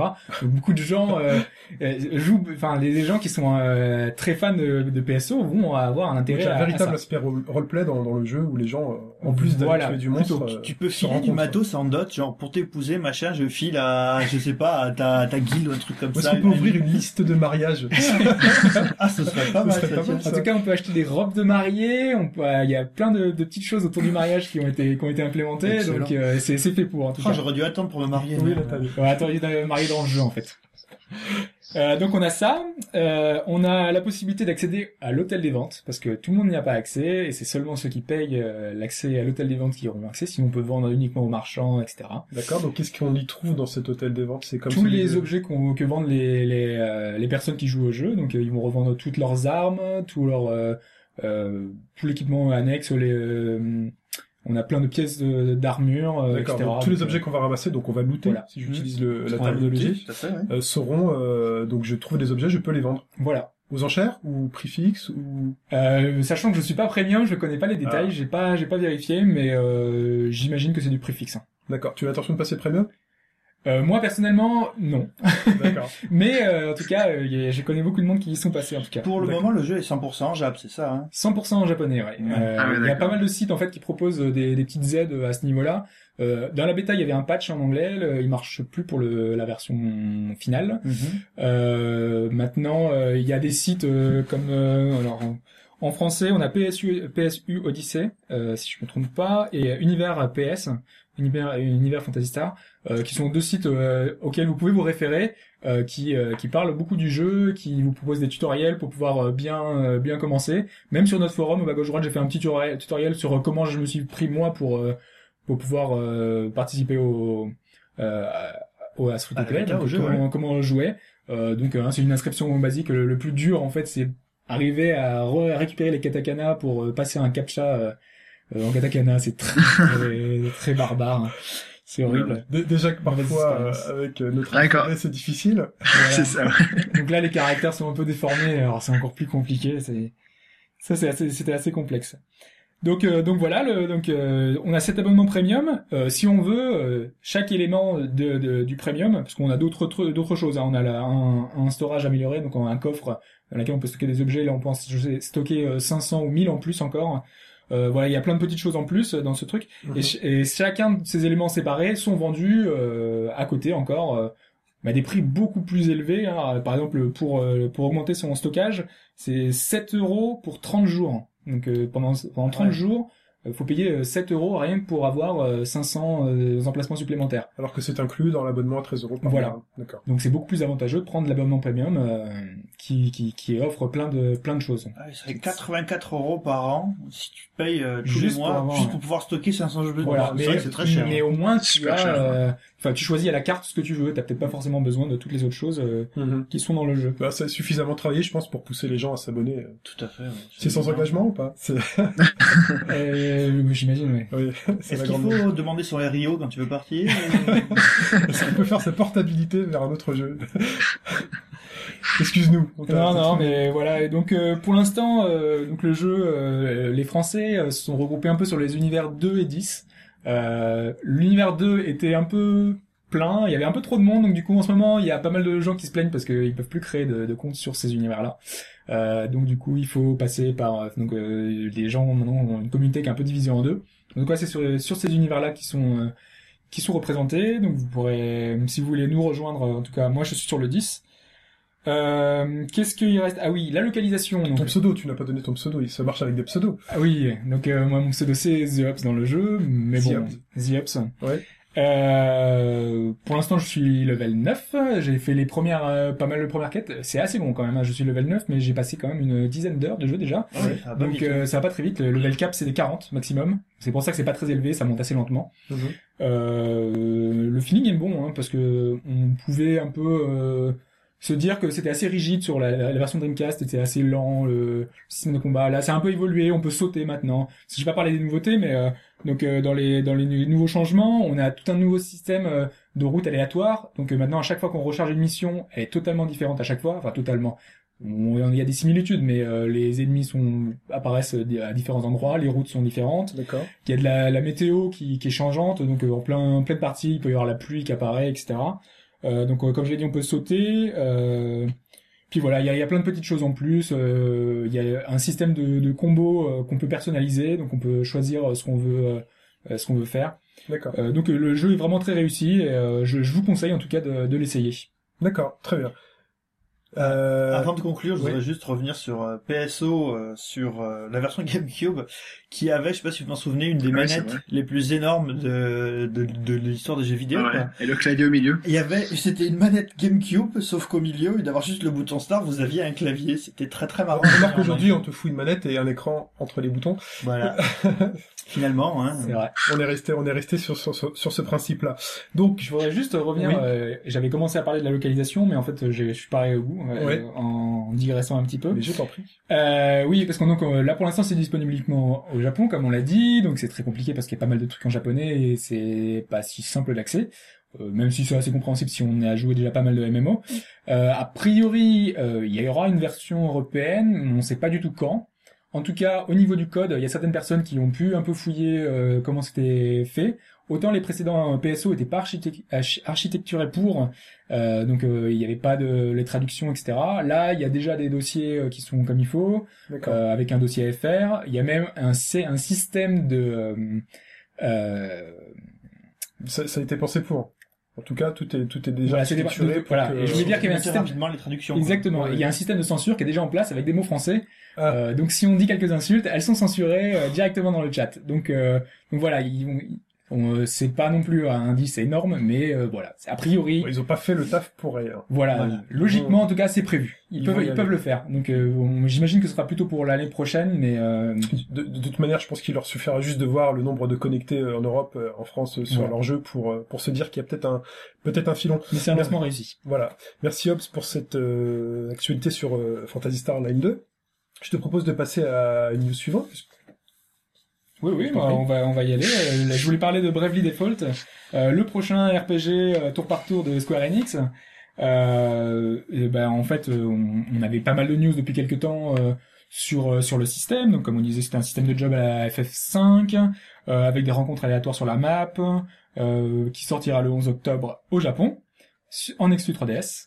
Mais tout ça, on le savait déjà. La nouveauté, en tout cas, ce qu'on a appris cette semaine, ce qui était important, ce qui a fait un petit peu débat, c'est ce qu'on a appris euh, au travers de Twitter euh, grâce aux conseillers euh, donc euh, qui donc euh, communiquant sur le jeu, euh, sachant qu'il y a un, un- tout un système de, de dialogue avec euh, le, le public euh, japonais. Euh, ils ont fait quatre démos successives au fur et à mesure euh, de l'avancée et ils veulent vraiment avoir les retours des joueurs, des joueurs pour améliorer le jeu. Donc la dernière démo euh, se, a été focalisée sur les combats. Euh, donc euh, tout le système de combat pour voir euh, si c'était assez dynamique, etc. Euh, et C'est un donc système de, de combat au tour par tour. oui, au tour par tour.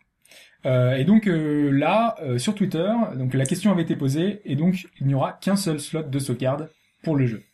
Bam. Alors, est-ce que c'est quelque chose de grave ou pas? En tout cas, ça a pas mal fait parler parce que euh, pour un RPG, euh, autant, euh, euh, en fait, le problème c'est pas tant que ce soit grave dans un RPG, c'est que c'est une répétition euh, sur 3DS, puisqu'on avait eu donc euh, notre ami euh, Resident Evil euh, The Mercenaries 3D qui avait déjà ce problème, qui Mhm. allait même plus loin puisque on avait qu'un seul slot de sauvegarde et cette sauvegarde n'était pas effaçable. Donc, Oh. C'est surtout ça le problème. C'est- C'est Ça, c'est pas effaçable. pas effaçable. ouais. ouais. Parce que donc le, le problème c'est que donc si vous voulez le revendre, si vous voulez euh, donc euh, le, le prêter, euh, la personne euh, est obligée de reprendre votre partie et si vous avez terminé le jeu, bah vous pouvez pas le recommencer. Bon, ça dit, euh, Resident Evil était euh, multijoueur, donc ça posait, vous avez juste tu une veux, tu progression veux dire que j'achète Resident Evil ouais. sur 3DS, je le finis, je peux pas recommencer. Voilà. Tu peux pas le, euh, t'es obligé de continuer là Alors, où t'étais. je, euh, je, je sais pas, mais si le jeu marche comme un C'est un jeu système multijoueur, c'est ça de mission, si c'est c'est un système de mission, à lui, tu peux refaire la mission, tu t'en fous, quelqu'un qui a jamais fait le jeu peut refaire la mission. Mais c'est-à-dire que d- il a déjà toutes les autres sauvegardes, si ça se trouve, il a déjà certaines armes et tout, enfin, il peut pas recommencer le jeu en situation découverte, quoi. Oui, faut Mais quand on voit quand on voit que Pokémon par exemple il y a, il y a une seule shot aussi, ça n'a jamais posé de problème non plus. Enfin je si c'est Ouais. comme pour Pokémon, si j'ai comme Pokémon, je vois pas. qui- ce qui euh, posait problème sur Resident Evil, c'était le... Oui, le fait qu'on puisse pas effacer. Voilà. D'accord. C'est C'était aussi le cas sur Super Monkey Ball 3D. Donc ça faisait déjà deux jeux sur euh, 3DS. Et ensuite, on a eu Shinobi euh, qui lui proposait qu'un seul slot de sauvegarde également. Euh, donc euh, c'est pas non plus quelque chose de très pratique. Hein. Euh, on- Quand on veut prêter son jeu à C'est surtout ça en fait. quelque, hein. quelque C'est chose. surtout ça. Si on est euh, plus de plus de 1 à vouloir y jouer à la maison, euh, Exactement. on peut pas. Voilà. Donc euh, c'est quand même euh, c'est que- quelque chose de on, on aimerait que ça que ça se reproduise pas. Alors après suite euh, au déboire qu'avait subi Capcom euh, avec euh, Resident Evil, euh, ils avaient dit qu'ils arrêteraient, qu'il y aurait plus ce système. Mhm. Maintenant pour euh, Dragon's Dogma, il y a une seule sauvegarde possible. On peut l'effacer, mais il y a qu'une seule sauvegarde possible. Donc si euh, deux personnes jouent sur la même console, ils ne peuvent pas jouer en même temps sur Il la y a même console. peut-être aussi un problème tout simple, c'est que pour Pokémon, il y a un seul slot pour la simple et bonne raison que La le jeu sauvegarde tellement de données que c'est impossible, euh, que soit sur Oui. les cartouches de, de Game Boy à l'origine ou sur toutes les éditions suivantes, d'avoir plusieurs euh, d'avoir plusieurs slots. Peut-être que pour Bravely Default, dans le fond, c'est exactement le même pas le problème. même souci, ouais. Mais le, là, la durée de vie est quand même très moindre, donc euh, a priori c'est entre 50 et 60 heures. Euh, on a un système de tour par tour, il y a moins de choses, à- normalement, il y a moins de choses à charger que, que ce qu'on a dans un Pokémon où on charger tous les monstres, leur level, euh, euh, plein de stats cachés, euh, il y a vraiment beaucoup beaucoup de choses à gérer. Alors que là, dans Bravely Default, il n'y a pas de raison à ça, donc euh, on devrait pouvoir retrouver dans un système classique de RPG où on a trois choix, à la Zelda, à- enfin il y a tellement de C'est peut-être aussi pour éviter aux personnes de euh, prendre, de faire des choix, euh, de tester, euh, faire une sauvegarde, et éventuellement Ah, revenir bah sur oui, d'autres pour que sauvegardes. tu vives l'info, le- Pour que tu vives la l'aventure.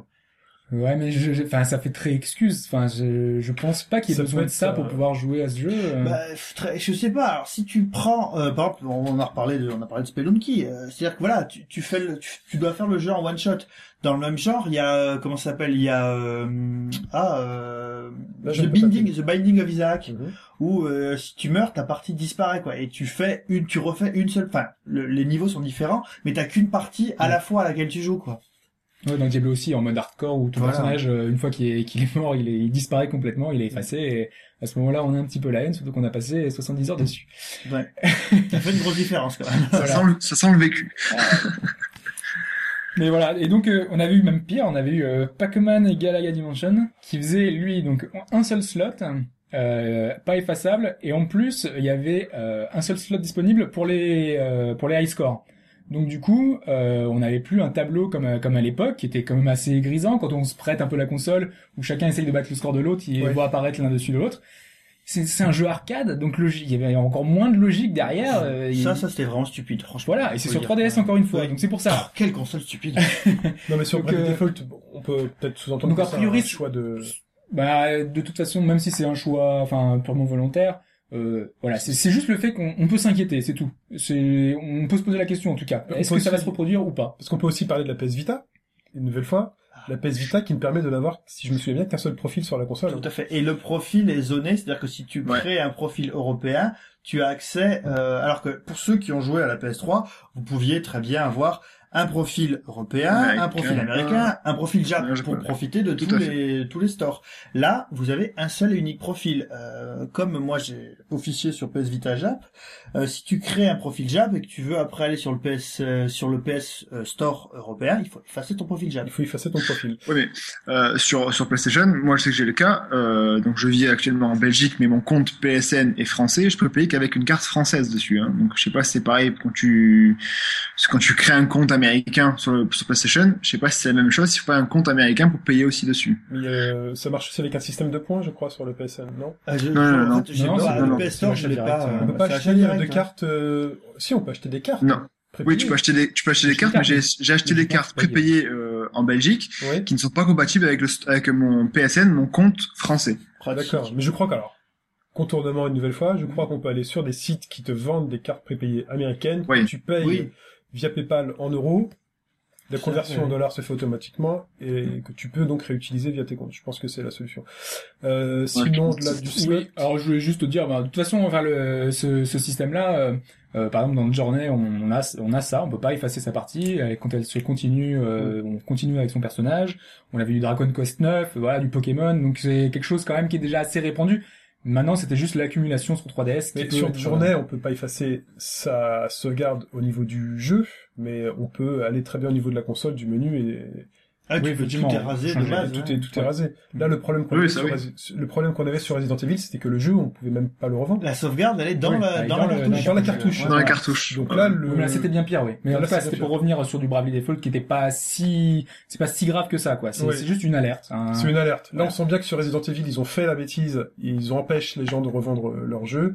Sur Bravely Default, euh, Bravely Default, oui, c'est ça. C'est ça. Euh, on n'a pas le choix de. euh, C'est qu'on va finalement, c'est on va un peu vers ce monde où le, le démat euh, va prendre le pas sur tout et on pourra pas et on va essayer de tuer le- l'occasion. Alors que Bah c'est ça, mais c'est c'est c'est c'est déjà le cas sur les sur les sur les s'appelle les jeux sur PlayStation ou quoi où où vous avez un code d'activation pour un pour n'importe quel jeu et si vous le vendez en occasion vous devez racheter ce code d'activation pour euh, Oui. pour euh, profiter du online. Mais il Ouais, faut voilà. quand même noter que euh, la Cour européenne cette semaine a euh, statué sur ce problème et a euh, donc euh, enfin a montré, a prouvé, euh, a, fait, a mis en avant le fait que a priori la revente de comptes dématérialisés serait parfaitement légale. C'était possible, mais c'était dans le cadre, faut le rappeler, hein, c'est dans le cadre plutôt industriel, c'était Dans pour le des licences euh, Oracle, Ouais, de base de Ouais, données, hein, tout à fait. dans le monde industriel, donc euh, voir euh, voir quelles seront les passerelles entre euh, cette décision-là et, et le, et le jeu. Sachant qu'aujourd'hui on n'a pas de système pour si je revendre. dis pas de bêtises, sur Steam on peut. Sur Steam on a la Sur Steam, possibilité. En fait, on peut faire des, des, des- cadeaux. En fait, euh, on peut offrir, euh, On peut distribuer offrir les jeux. Voilà, et ça distribue la licence à une autre personne. euh, en fait, donc on peut C'est pas un des jeu que choses. tu as acheté à toi-même, tu peux Si, offrir. si, si. Si, si, tu Si, peux si. t'acheter un jeu Parce que- et tu l'offres à quelqu'un d'autre. Et donc tu ne le possèdes plus. Voilà, tu le, il Ah. disparaît de ton catalogue. Sur la. Et tu le donnes console à virtuelle de la Wii, ce que tu pouvais faire, c'est offrir un jeu à quelqu'un. Mais toi, le jeu, tu y as jamais touché. comme et tu sur iOS ou euh, ou d'autres plateformes, on peut acheter, Mm. on peut offrir des points ou peut des points ou des jeux. Très bien. Enfin, donc ce n'était pas tout à fait le sujet, mais on a un peu dérivé, mais c'est pas grave. Euh, Hobbs, je te remercie pour euh, ces, ces De news. rien. Et euh, je propose à Fetch de nous parler de ses actualités. Oui, alors, ben moi j'en ai donc euh, je vais commencer par euh, le rachat de Gaikai par Sony parce que c'est c'est un peu euh, une grosse news ces derniers temps. C'est la grosse actualité de, de, de la semaine. Voilà, alors à l'image d'un ben, comme Nintendo qui n'a pas annoncé lors de l'E3 euh, la la sortie de la DSi, la DS3 pardon, la 3DS XL pardon. Euh, Sony a fait une voiture, hein, faut tu vois. Ouais, je sais, ouais. ouais, ouais. C'est la mienne, je sais.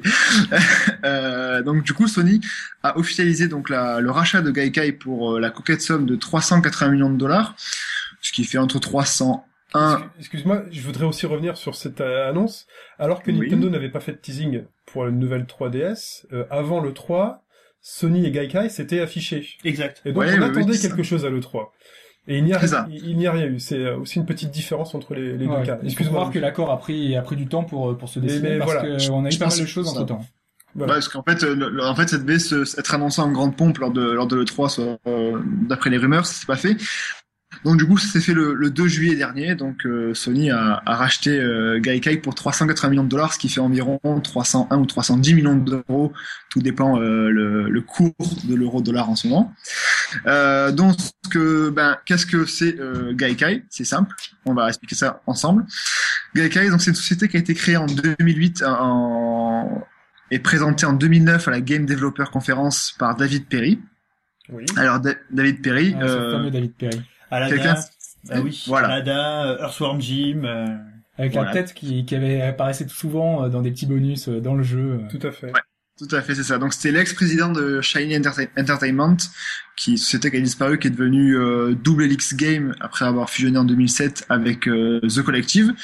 Donc il a fait Earthworm Jim, Cool Spot aussi. Ben voilà, il n'a pas fait que des très bons jeux. Oui, il était pas mal. Enfin, Oh, il c'était est- sympathique à l'époque. Oui, mais il a aussi fait les licences McDonald's, quoi. Donc enfin, c'était aussi C'était bien. sympathique. Attends, attends, attends, il y avait un très bon jeu McDonald's. Hein. Euh, oui, alors, mais- je, je c'était vous, lequel je vous, euh, c'est euh, c'est euh, Mickey dit Mac. Donald Land. D'ailleurs, je, je vous conseille d'aller euh, sur Dailymotion voir la vidéo du test rétro de Tolkatis. Cherchez Tolkatis dans les users, qui a fait un test rétro et qui prouve que, euh, alors déjà c'était un jeu pas dégueulasse d'une part, et deuxièmement c'était un jeu qui ne vendait pas du Big Mac. Aussi bizarre que ça puisse paraître. On n'est pas dans Burger King Racing. euh, Tout à euh, fait. sur Xbox Live Arcade. Donc euh, au niveau du voilà donc c'est c'est ce, ce petit personnage là, enfin ce, ce David Perry qui est super connu dans le monde et qui donc a officialisé euh, l'accord et la vente donc de sa société à, à Sony. Donc euh, Gaikai c'est euh, pourquoi on entend beaucoup parler, c'est juste une société de, de cloud gaming. Alors le cloud gaming qu'est-ce que c'est Euh, Autour de la table quelqu'un peut expliquer ou alors je m'y colle Non? Bah, euh, si tu Le- veux- ah. Allez, vas-y. Vas-y. En fait, le, le- cloud gaming, c'est comme dans les nuages, c'est comme à l'instar d'Apple avec son, son iCloud, ils ont sorti dernièrement. Le cloud gaming, c'est en fait une euh, Gaikai a développé une euh, un stockage de jeux sur des serveurs à distance en fait. Vous Un pouvez jouer, stockage et aussi une exécution en fait. voilà, tout à fait. Donc euh, tu peux, euh, vous pouvez jouer depuis chez vous sur euh, à des jeux qui sont hébergés sur les serveurs à des milliers de kilomètres de chez vous. Donc en fait, l'avantage, c'est qu'on n'a pas besoin de, la, de votre machine qu'elle soit très puissante, Voilà. puisque Alex, on fait tourner le jeu pour vous ailleurs en fait. Sur une grosse ferme de serveurs, le jeu tourne et finalement ce- le ce que le joueur, ce dont le joueur a besoin finalement, c'est la vidéo, donc le flux vidéo qu'il réceptionne, à et que euh, ces inputs de commande fassent un aller-retour entre le serveur et soient interprétés euh, pour interagir avec la vidéo qu'il reçoit. C'est aussi simple. Donc que voilà, ça. C'est ça, c'est donc c'est c'est tro- c'est trois Gaikai, c'est 300 serveurs dans le monde entier en fait environ. Et là pareil, donc vous avez juste besoin d'une connexion internet haut débit, c'est préférable parce que euh, certaines personnes ont du mal avec des connexions de 2 mégas par exemple, c'est un peu léger, il faut il faut quand même une bonne connexion 20 mégas, en- 20 mégas on va dire. Personnellement, moi j'ai testé euh, sur une connexion de mégas, euh, il veut pas se lancer du tout. Donc, euh, Voilà, c'est ça. Donc il faut au minimum 20 mégas. Ah non, Moi, non, euh, non, alors je, non, alors en fait, Ah. je, je sais pas, mais moi j'ai une connexion 8 mégas dans Paris, j'ai pas une connexion énorme, mais comme je suis pas loin de mon DSLAM, ça marche super bien. Alors, est-ce que c'est parce que je suis pas loin du DSLAM ou pas? Mais 8 mégas, ça a l'air de En fonctionner. tout cas, on 8 est au moins- mégas, ça ouais. On est au moins deux pour 2 mégas et ça ça fonctionne pas ces deux personnes. Une à. Toulouse, une euh, en région parisienne et ça fonctionne pas. Voilà, c'est ce qu'on a pu enfin ce qu'on a pu découvrir là-dessus en tout cas. Euh, alors c'est donc il faut par exemple un, PC, un Mac, une une télé connectée à internet qui va qui est en train de se démocratiser un petit peu aussi. Et donc comme l'a comme l'a dit Hobbes, plus besoin d'avoir une machine de guerre ou un PC avec une une RAM de malade et une carte graphique dernier cri à 3000 euros, vu que c'est les serveurs qui hébergent tout pour vous. Donc c'est quand même le gros point fort de Gaikai. Il faut avouer que c'est pas non plus encore pour l'instant très répandu. Euh, parce que Gaikai était d'abord réservé au monde de- des professionnels au tout début, et euh, il y a des grands noms de- du monde du jeu vidéo qui sont qui sont associés à Gaikai pour euh, promouvoir des démos de leurs jeux. Donc c'est le cas de Ubisoft, Square Enix, Capcom, Konami ou alors euh, Electronic Arts par exemple. Mais il y a aussi des géants de la distribution qui se servent aussi de ça maintenant, comme Walmart et euh, Best Buy, qui ont signé des accords avec euh, Gaikai pour promouvoir et donc streamer des, vidéos de, de leurs nouveaux jeux, leurs nouvelles démonstrations, etc. Mhm. pour le grand public. Sachant que le, le cloud gaming aujourd'hui est d'ores et déjà disponible Oui, euh, alors c'est... en France, tout du moins, Oui, via France, les ouais. via les box. Donc Mhm, euh, aujourd'hui, on a Bouygues Télécom Sur et SFR. Ouais, tout à fait, c'est ça. on Donc, a euh, D-Box et on sait que d'autres constructeurs, enfin d'autres opérateurs vont pouvoir lancer prochainement. oui, on parle d'Orange, on parle de plusieurs offres ailleurs euh, qui vont venir progressivement. Ah, ça, je pense que tout le monde s'alignera. Ça- ça- C'est c'est assez concurrentiel. On sent bien qu'il y, a un- il y a un filon euh, du fait de justement épargner aux gens de devoir investir euh, plusieurs centaines d'euros dans des machines euh, vite vite périmées. Enfin, aujourd'hui, c'est quelques quelques années maintenant pour les consoles, Ouais. mais ça va peut-être plus, Plus vite pour les PC. Pour les PC. Tout à fait. Ouais. Et peut-être plus cher pour les PC aussi. Même si c'est moins vrai, enfin ça a tendance un Ça peu a à tendance à- diminuer. c'est un peu euh, lissé. à hein, diminuer un peu. Mais ça peut aller, euh, ça peut aller vite euh, en termes de prix euh, pour PC quand on veut, quand on veut se, se renouveler. Et donc Sony a annoncé donc avoir racheté Gaikai. Voilà, en quoi Voilà, ça- donc euh, moi j'ai moi j'ai testé Gaikai sur mon MacBook Pro parce que je suis un fort utilisateur de, de, de Mac, Ouais. donc euh, je n'ai pas beaucoup de jeux euh, disponibles dessus, donc j'ai je me suis rué sur le site pour tester The Witcher 2 parce que c'est voilà, je suis un peu un- déçu. Et un jeu très très gourmand Oui. sur PC. Voilà, très gourmand. Euh, j'ai testé sous Chrome parce que sous Safari ça n'a pas marché. J'ai essayé plusieurs fois, ça n'a pas marché du tout sous Safari. Sous Chrome ça tourne très très bien, donc euh, The Witcher ça tourne euh, franchement euh, sans sans ça rame pas, c'est magnifique, euh, c'est vraiment euh, impressionnant de voir un jeu tourner aussi facilement euh, hébergé à distance. J'ai testé aussi euh, Need for Speed The Run, donc euh, histoire de voir un peu un autre jeu plus rapide, Oui. et euh, Saints Row The Third aussi, histoire d'avoir un panel différent. De... donc, euh, donc pas trop de pas trop de lag. Alors ce qu'on Pas de lag. lag, c'est le décalage entre le moment où on donne une instruction, euh, donc euh, aller à gauche, aller à droite, et le moment où on voit que ça, ça, ça- ça s'exécute à l'écran. Il y en a pas du tout. Moi, je suis en 50 mégas, euh, donc il y a pas du tout de lag. Ça, ça bouge très très bien. 50, 50 mégas? Ouais. Ah, Ah ouais. Non mais excuse-moi, on est impressionné, nous on est juste en France, on a, Ouais. on n'a pas encore tout ça. Bon, cela dit, quand on est vraiment sur Paris même, euh, enfin, on a aussi Ouais, des connexions très, très bonnes. Hein, Ouais, euh, ouais. Oui, il y a une numéro câble, 4 etc. mégas, je pense, en France. D'accord, voilà. donc là on parle de fibre optique. euh, Ouais, fibre. Là, donc là on quitte le monde de la DSL classique. C'est la DSL classique, moi, que j'ai. hein, Vu que ça, la- c'est- ça tend à s'étendre aussi en France. Et donc est-ce que tu avais de, donc, tu, as, tu avais de la haute définition On était à quelle résolution? Euh, mais moi, vu que c'est que des démos euh, Ah. dispo sur Gaikai, donc parce que le, en gros, ça dure un quart d'heure, 20 minutes la démo. Ouais. En tout cas, pour les jeux que j'ai testés. Après, je sais que d'autres jeux, ça dure peut durer plus longtemps. Euh, à la fin de la démo, le, le site vous renvoie vers le, le store du, de l'éditeur du jeu pour acheter le jeu soit en dématérialisé, soit en version boîte.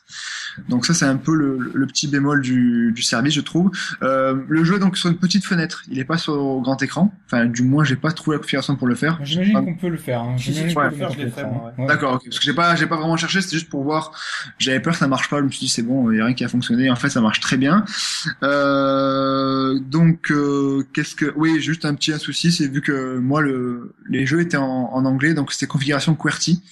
Donc c'est pas évident pour euh, se déplacer. Euh, le W, il est pas très proche euh, du Z, etc. Mhm. Le C'est peu service, le- est, le service est pas disponible, enfin, est officiellement Voilà, pas disponible en France, donc c'est pour ça. C'est voilà, il est pas disponible en France, tout à fait. Et sinon, si- Euh, sinon excuse-moi, euh, donc par rapport au rachat donc de par Sony, Sony a dévoilé ses intentions. Ils arrêtent euh, de faire des consoles pour faire Pas du tout, pas ça, du ou- tout. Il y a justement, c'est c'est un, c'est un peu le- la question que tout le monde se pose. Enfin, Sony, pourquoi acheter, pourquoi racheter Gaikai? Quel est leur intérêt à eux? Euh, Ce qu'il faut savoir, c'est que Sony a, a dernièrement fait un accord avec euh, Panasonic, il me semble, pour les écrans OLED, et ils comptent installer peut-être ce, ce serveur, euh, enfin ce système Gaikai dans leur future télévision pour pouvoir streamer donc les jeux. Euh, et là, la question qui vient, c'est à quoi servirait une PS3 ou une PS4 future, sachant que une télévision pourrait faire euh, le même rendu que. Bah, on, on sait, on sait qu'aujourd'hui Sony a de grandes difficultés financières. Mm. Euh, une console, ça coûte très cher à produire, euh, donc en recherche et ensuite à fabriquer et à vendre. On sait que Mhm. les consoles en début de vie euh, se vendent généralement à perte. Euh, Une équipe de développement qui coûte une fortune. voilà. Euh, Est-ce qu'on Euh. n'est pas justement vers une dématérialisation de la PlayStation? C'est ce qu'avait euh, dit Sony. Hein. Sony, il y avait, il y avait des rumeurs comme quoi la PS4 devait être euh, tout dématérialisé. C'est peut-être que Sony prépare l'avenir, parce que bon, pour l'instant, le, le cloud gaming n'est pas forcément euh, le plus répandu. Ça, ça, ça existe depuis 3-4 ans environ maintenant, avec euh, par exemple OnLive ou Playcast. C'est pas non plus, euh, pour l'instant, c'est pas l'avenir l'avenir proche. Sony, euh, tu dis qu'ils ont plus beaucoup d'argent, ils ont quand même racheté la section euh, Ericsson en, té- en téléphonie mobile. C'est de l'investissement. hein. Les, les, les sections technologiques, euh, enfin les, les segments technologiques de Sony sont assez, sont assez séparés entre l'entreprise. Ouais, mais ils, ils regroupent tous sous une seule enseigne maintenant. Est-ce qu'ils, peut-être que c'est aussi pour montrer que même s'ils ont des, ils sont en proie à des, des soucis financiers, ils sont quand même là présents encore avec de la, de la- suffisamment de technologie et d'argent pour pouvoir être euh, présents dans le futur. C'est quand même Sony, c'est quand même les seuls qui font des consoles de jeux, des télés, des tablettes, des, euh, des ordinateurs. Ils font vraiment tout. Donc peut-être qu'ils vont uniformiser tout ça sur euh, leur périphérique. euh, Et donc bah, fournir un service PlayStation plutôt qu'une seule Voilà. console, fournir un service. Oui, Oui, mais alors c'est pas quelque chose quand même qui va se démocratiser tout de suite. On, Non. on Non. sait que ça Non. va arriver au fur et à mesure, mais c'est pas quelque chose qui va être adapté à tout public euh, aujourd'hui. Euh, Il y a une grande partie de la population qui aura pas accès à ce genre de service. Donc ça sera quelque chose en plus, quelque chose qui pourrait être apporté. Par exemple, votre PS3, il pourrait y avoir une mise à jour avec la possibilité de jouer à des jeux euh, peut-être euh, de PS4. Euh, donc Oui, ça, c'est- une possibilité, mais j'imagine mal un basculement total vers le dématérialisé tout de suite, en tout cas. pour l'instant, essayé. Il peut, Souvenez-vous, il l'avait essayé avec la PSP Go. voilà, oui, Ouais, mais ça, on a vu le résultat. voilà. Euh, ça, la, la console tombe dans les oubliettes euh, et n'a pas du tout fonctionné. Maintenant, voilà, c'est un peu la grosse question. Beaucoup se posent des questions, mais je pense que Sony préfère être dans un, un secteur qui est en pleine croissance que être dehors. Vaut mieux être, à l'heure actuelle, vaut mieux être dedans que se laisser doubler et prendre du retard sur euh, quitte à se tromper au moins ils auront essayé c'est pas Mais je surtout, pense va- euh, eux, ils ont, ils doivent vendre des télés, ils doivent vendre des, des périphériques comme des tablettes. Ils peuvent mettre en avant euh, ce système dans tous leurs produits. Donc c'est vraiment quelque chose de complémentaire. Alors qu'un Microsoft euh, peut attendre un petit peu plus, euh, lui qui va vendre seulement sa console, euh, euh, il peut mettre en avant le. Bah, Nintendo, il va, Nintendo, n'importe quoi. Microsoft va vers la convergence. Oui, oui, justement c'est ça tout à fait Le- le- L'écosystème 8, là, c'est une convergence totale, quoi. Oui, d'ailleurs, une, euh, une petite parenthèse, une petite rumeur en fait qui, qui serait qui serait sortie. On parlerait de Xbox 8. Oui, pour l'instant, c'est c'est simplement un, un rachat de nom de domaine euh, d'une Ouais. personne qui avait euh, qui avait ce nom de domaine euh, Xbox 8 et donc euh, qu'ils ont récupéré ce nom de domaine avec euh, des des noms associés. Euh, mais ça fait très euh, oui, convergence avec euh, Windows 8, euh, Windows Ouais. Phone 8. Donc peut-être que la prochaine Xbox se rappellera également 8, mais enfin euh, 8, mais euh, on verra. Enfin, on a le temps de dire, verra. ça reste une, vraiment une rumeur. hein. En tout cas, de leur côté, donc, Microsoft a, a réagi à, à ce rachat euh, brièvement, en déclarant qu'ils ont, qu'ils vont se continuer à se focaliser sur leur version propre du cloud, en fait, parce qu'ils sont en train de développer petit à petit, grâce à l'expérience notamment Xbox Live, où dessus ils ont dit, donc je cite, euh, euh, propose du, jeu du diver- divertissement dans le cloud à plus de 40 millions de personnes. Voilà. Ouais, après, qu'aujourd'hui, euh, déjà, quand on allume, euh, on allume son, son, enfin, on lance un jeu, euh, on a la possibilité de sauvegarder toutes ces données sur, en Sur le cloud. sur le cloud. Voilà. Sur. Windows Phone, dès qu'on veut, dès qu'on enregistre une photo, il nous demande si on veut l'envoyer sur le cloud. Donc voilà, il y a, il y a tout un différent, un écosystème déjà présent euh, pour Microsoft, mais pas au niveau du jeu proprement parler, euh, Mm. comme Gaikai euh, et Non, mais- peut le faire. Ils ont aussi également donc coupé court à la, à la rumeur euh, disant que Microsoft pourrait racheter OnLive, donc l'un des principaux concurrents de, de Gaikai. Ça, Microsoft reste sur leur propre développement interne du cloud. Voilà. Très bien, merci. Euh, sinon, je crois que tu avais aussi une autre news. Oui, alors celle-ci c'est un peu plus un peu plus rétro, donc pour un peu euh, essayer de tirer, tirer dans les pattes du, du vieux con de, qui est Pipo. Hein, désolé. voilà, c'est sur euh, donc Earthbound. Donc euh, on a appris dernièrement. Donc enfin Earthbound, faut savoir, c'est vous vous souvenez pas? On va mettre un, un Euh, petit peu non. ça. Moi, je ne connais pas. Je veux bien que tu Bon. m'expliques. Tu moi, connais je- pas? Alors juste écoute ça.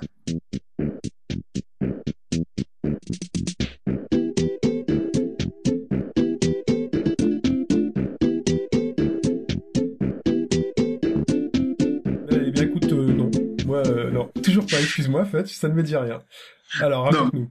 Je vais rafraîchir un peu la mémoire de nos auditeurs. Donc Airbound, c'est euh, un RPG sorti en 1994 sur Super Nintendo qui fait suite à Mother, un autre RPG sorti en 89 au Japon uniquement sur Nintendo. Donc euh, Earthbound, c'est le c'est Mother 2, l'équivalent de Mother 2 au Japon. C'est juste que le jeu a été renommé aux USA par Nintendo Oui. pour lui donner une nouvelle identité en fait. Voilà, c'est juste ça. Euh, tout ça pour dire que euh, donc il est sorti sous avec une grosse campagne marketing à l'époque euh, aux USA pour en faire l'un des RPG phares de l'époque. Et euh, finalement, au final, c'était pas non plus, euh, il n'a pas eu le succès escompté. euh, il a été énormément mangé par un certain euh, Final Fantasy VI Ah. à l'époque. Forcément facile. Déjà à l'époque, date mal. Ouais, déjà à l'époque, voilà. Il faut aussi euh, souligner que Earthbound, c'est aussi un RPG, donc un JRPG, Oui. et euh, qui se qui se passe dans un univers contemporain. Donc euh, brièvement, je vous fais le, le, le scénario. Vous incarnez donc Ness, un jeune préado de 13 ans, qui euh, vit dans un petit village d'Honnête. Et un- une nuit, un météorite tombe du ciel. Voilà. Vous et en fait dedans vous avez une petite euh, une petite abeille qui vous dit qu'elle vient du futur et que d'ici 10 ans environ, je crois, le- la, la Terre aura été ravagée par euh, par un giga, donc par un monstre énorme, et que euh, la prophétie dit que trois garçons et une fille arriveraient au bout et arriveraient à bout de ce de ce fameux giga. C'est à peu près ça, donc ça se passe. C'est plus moderne, c'est euh, l'ambiance est très très décalée. Des- Tu, tu y avais joué, tu y avais joué à l'époque, c'est ça? Moi j'ai la, la version boîte avec le, la fameuse Solus à l'époque. Ah, C'était- Classe, C'est classe. Ouais. C'était vraiment euh, assez. Je l'avais payé super cher à l'époque quand même aussi, mais euh, j'avais joué à l'époque, j'avais vraiment adoré l'univers. C'est vraiment Donc, décalé. euh, pour ceux qui n'ont pas joué à l'époque, euh, il y avait, il y a un moyen de d'y rejouer? Alors voilà, il est sorti, donc il est sorti la compilation Mother 1 et 2 euh, sur GBA en 2003, il me semble. D'accord. Euh, voilà, qu'au Japon uniquement, donc euh, c'est pas sorti ailleurs. Et donc uniquement japonais, je suppose, pas de piste anglaise. Pas de, pas de, pas d'adaptation en anglais. Mhm. Il y a moyen de, voilà, de trouver, de, de retrouver sur les sites d'enchères les Earthbound sur Super Nintendo, mais ça a coûté très très cher. Euh, il est sorti aussi Mother 3 en 2006, toujours sur GBA, mais là encore une fois, toujours au, au Japon, encore une fois. Et justement, depuis 5 ans, la, comment dire, l'espoir la suite. L'espoir, non, pas la suite, c'est l'espoir est revenu euh, à toute la communauté de fans de Earthbound. Le jeu de, est, est listé donc euh, sur l'ESRB, donc l'Entertainment Software Rating Board, depuis 5 ans pour sur la console virtuelle de Nintendo. D'accord. On l'attend. Donc logiquement, il devait sortir euh, sur euh, console virtuelle. Tout à fait, c'est ça. Donc, pour pouvoir y jouer plus facilement euh, que d'aller rechercher des éditions GBA euh, au manges d'eBay. Cher. Oui, beaucoup moins cher. Voilà. Et en fait, euh, il y a début de semaine, euh, Earthbound Central, donc un site euh, qui regroupe toutes les news sur le sur le jeu, a euh, détaillé le- les raisons de l'absence d'Airbound sur euh, sur console virtuelle. Ça se situe principalement au niveau de copyright en fait, trois copyrights pour pour être précis. Mhm. Euh, le premier, c'est en fait au niveau sonore. Donc il y a certaines personnes qui ont jugé qu'un morceau euh, lors d'un combat était trop proche de l'œuvre et l'univers de Chuck Berry. D'accord. Un autre morceau, donc Skyrunner, était trop proche de Won't Get Full Again des Who, aussi, là aussi.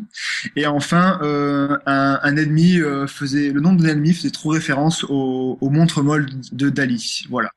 Euh, C'est vachement pointu, c'est-à-dire que des personnes ont joué à ce jeu-là et, et ça les embête de voir ça dans un petit jeu vidéo. Enfin petit, je dis petit, excuse-moi, mais c'est un vieux jeu vidéo. Ouais, ouais, mais faut toujours est-il que je pense que Nintendo ne, ne, ne- n'a pas envie d'avoir euh, de soucis en sortant un jeu petit jeu justement? Oui, puis En fait, il faut, faut savoir, et c'est une des grandes particularités de Earthbound, c'est que le jeu est basé énormément sur la rythmique et sur la musique. Donc, toutes les références euh, dans le jeu servent d'un point de vue de l'histoire et surtout au niveau des combats.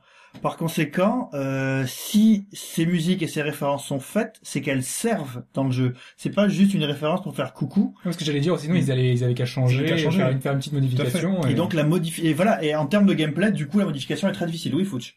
Il y, a, il y a déjà eu un peu le, des modifications entre Mother 2 et Earthbound en fait parce qu'il y avait des, des, des, des logos qui, qui, qui ressemblaient trop à, au- à une marque de boisson par exemple euh, rouge hein, de marque soda.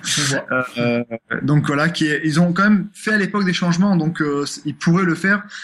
Maintenant, euh, c'est vrai qu'il faut voir sur le, le rapport sur investissement si c'est assez intéressant pour eux. Et comme tu disais, euh, Pipo, le, le jeu est très marqué sur les sur les sur les rythmes. Le, le créateur du jeu est euh, adore euh, adorer euh, les Beatles et donc c'est beaucoup inspiré de, de ça pour ce jeu. Et donc, je pense pas que Nintendo va changer le, de si peu de si petits euh, ajustements pour pour une Ouais, sortie. c'est, la très, Dommage. structurant pour le jeu. Et, et c'est vraiment très dommage. Ouais, donc euh, pas de pas d'Earthbound sur la console virtuelle pour les fans euh, de Mother. Euh, donc je vous propose de, de passer à des news euh, un peu plus brèves et un peu un peu moins un peu moins détaillées. Donc on n'aura pas forcément le temps de détailler, parce que là on est venu vraiment en détail sur pas mal de choses. Voilà, Euh, mais des vraiment des choses assez rapides. Euh, je vais commencer. Moi, ce qui m'a marqué, euh, c'est cette petite info qui me touche très fort. C'est euh, la- la- l'annonce de la date de sortie éventuelle de GTA V. Oui, c'est encore éventuel. Hein. C'est encore Ouais. éventuel, qui serait pour octobre cette fin d'année. Euh, moi, donc en grand fan de GTA, euh, donc surtout le 4. Hein, je vous cache pas que vraiment c'est le 4 pour moi qui a, qui a révélé mon amour pour GTA, euh, même si le 3 était très bien, mais je m'amusais plus avec son aspect bac à sable. On a une, non- une annonce éventuelle pour GTA 5 en octobre. On n'a rien eu là le 3. J'étais assez déçu, mais là on a on a quelque chose. Peut-être à la Gamescom d'ailleurs. Peut-être à la Ouais. Donc, Sûrement, euh, sûrement, je pense. donc Ouais, voilà, donc ce sera sur les consoles actuelles, hein, donc ça reprendra certainement le moteur, quelques améliorations. Voilà. Donc euh, c'est une petite brève très rapide. Euh, Pipo, Euh, moi, en fait, je voulais revenir sur Final Fantasy XIII. Alors, euh, vous savez que Final Fantasy XIII est sorti. Sa suite s'appelait Final Fantasy XIII 2. de... Et pour ceux qui ont fait le jeu, vous avez pu voir qu'à la fin, il, la, la cinématique de fin se terminait sur un magnifique To Be Continued qui laissait augurer d'une suite. Et euh, cette semaine, clair, to be continued. Ouais.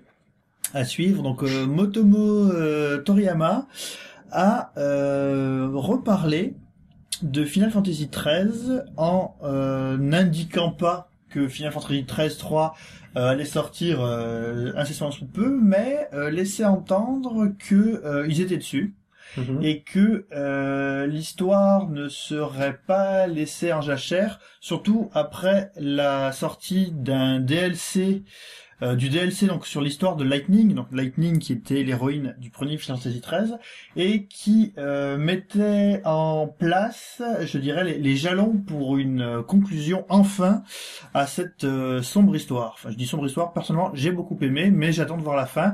Est-ce que ça fera comme Mass Effect 3 et est-ce que des gens gueuleront? On verra bien.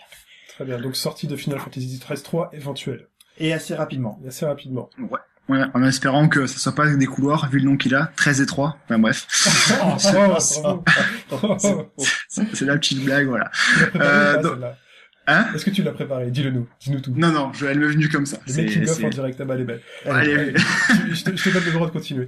D'accord, donc en fait, moi, je vais rester dans l'univers euh, Final Fantasy pour pour commencer. En fait, c'est juste parce qu'on a eu le en début de semaine toujours l'annonce euh, que Final Fantasy 7 allait ressortir sur PC cette année. Wow. Donc dans le cadre du 25e anniversaire de la série, c'est quand même une bonne nouvelle pour euh, pas mal de fans de la série, pour le même pour tous ceux qui n'ont pas pu y jouer. Et qui attendait toujours un remake, quelque chose. euh, une Voilà, c'est pas C'est vrai que ça- Final Fantasy VII est assez, euh, est assez mythique hein, dans l'espoir des joueurs. Euh, à chaque fois, ils demandent soit un remake, soit une ressortie. euh. Ah, d'ailleurs, je, je, je voulais, je, je voulais l'amener, mais je voulais pas amener. Euh, Pix and Love avec Console Syndrome a sorti un énorme bouquin qui s'appelle Final Fantasy VII de 320 pages, en fait, qui résume l'histoire et qui fait une analyse critique de, de ce monument. Euh, j'ai commencé à le lire euh, hier, j'ai pas du tout fini, évidemment, 300 pages quand même, et euh, bah, je vous en dirai plus la prochaine fois, mais ça a l'air pas mal du tout, puisque Pix and Love et Console Syndrome font des trucs pas dégueulasses du tout. quoi. Donc, Fetch l'a sorti Ouais. sur PC. Et sur- donc il n'y a pas de date précise pour l'instant, il est écrit pour bientôt. Il sera disponible en téléchargement euh, exclusif sur le Square Enix Store. Et donc il y aura par exemple, euh, il sera un petit peu retouché et il y aura euh, des succès euh, à débloquer, etc. en fonction de de, de l'aventure. Il y Voilà. a quand même un- quelque chose sur lequel on peut revenir. Euh, a priori, ils ont ils ont dit qu'il y aura un caractère booster, donc il sera possible Ouais. de- d'apporter des donc pour les gens Faciliter l'aventure, euh, ouais. voilà pour faciliter l'aventure, euh, augmenter le niveau des personnages, enfin leur donner plus de vie, etc. Donc, plus euh, plus d'argent, plus de ouais, ouais, c'est ça. ouais, donc c'est- c'est un peu dommageable, mais Contre, contre monnaie sonate, sonate, Pourtant, t'es très méchant. méchante, ouais.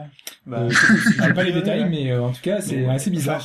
Bon, j'imagine qu'autour de cette table, on a tous un peu pratiqué le jeu. Et bah, vous connaissez le, le système des niveaux, des niveaux d'armes des niveaux de matéria. Euh, Ouais. Honnêtement, en faisant ça, euh, enfin, Ça part, dénature un peu le jeu. Quoi. on massacre l'intérêt du jeu, mais vraiment quoi. Ouais. Avec le coup des matérias qui se reproduisent entre elles et qui font des, une fois qu'une matéria maître qui reproduit une matéria derrière. Euh, voilà, enfin, le temps qu'on passe et puis surtout, et du coup, il faut découvrir le monde pour pouvoir faire ce genre de choses.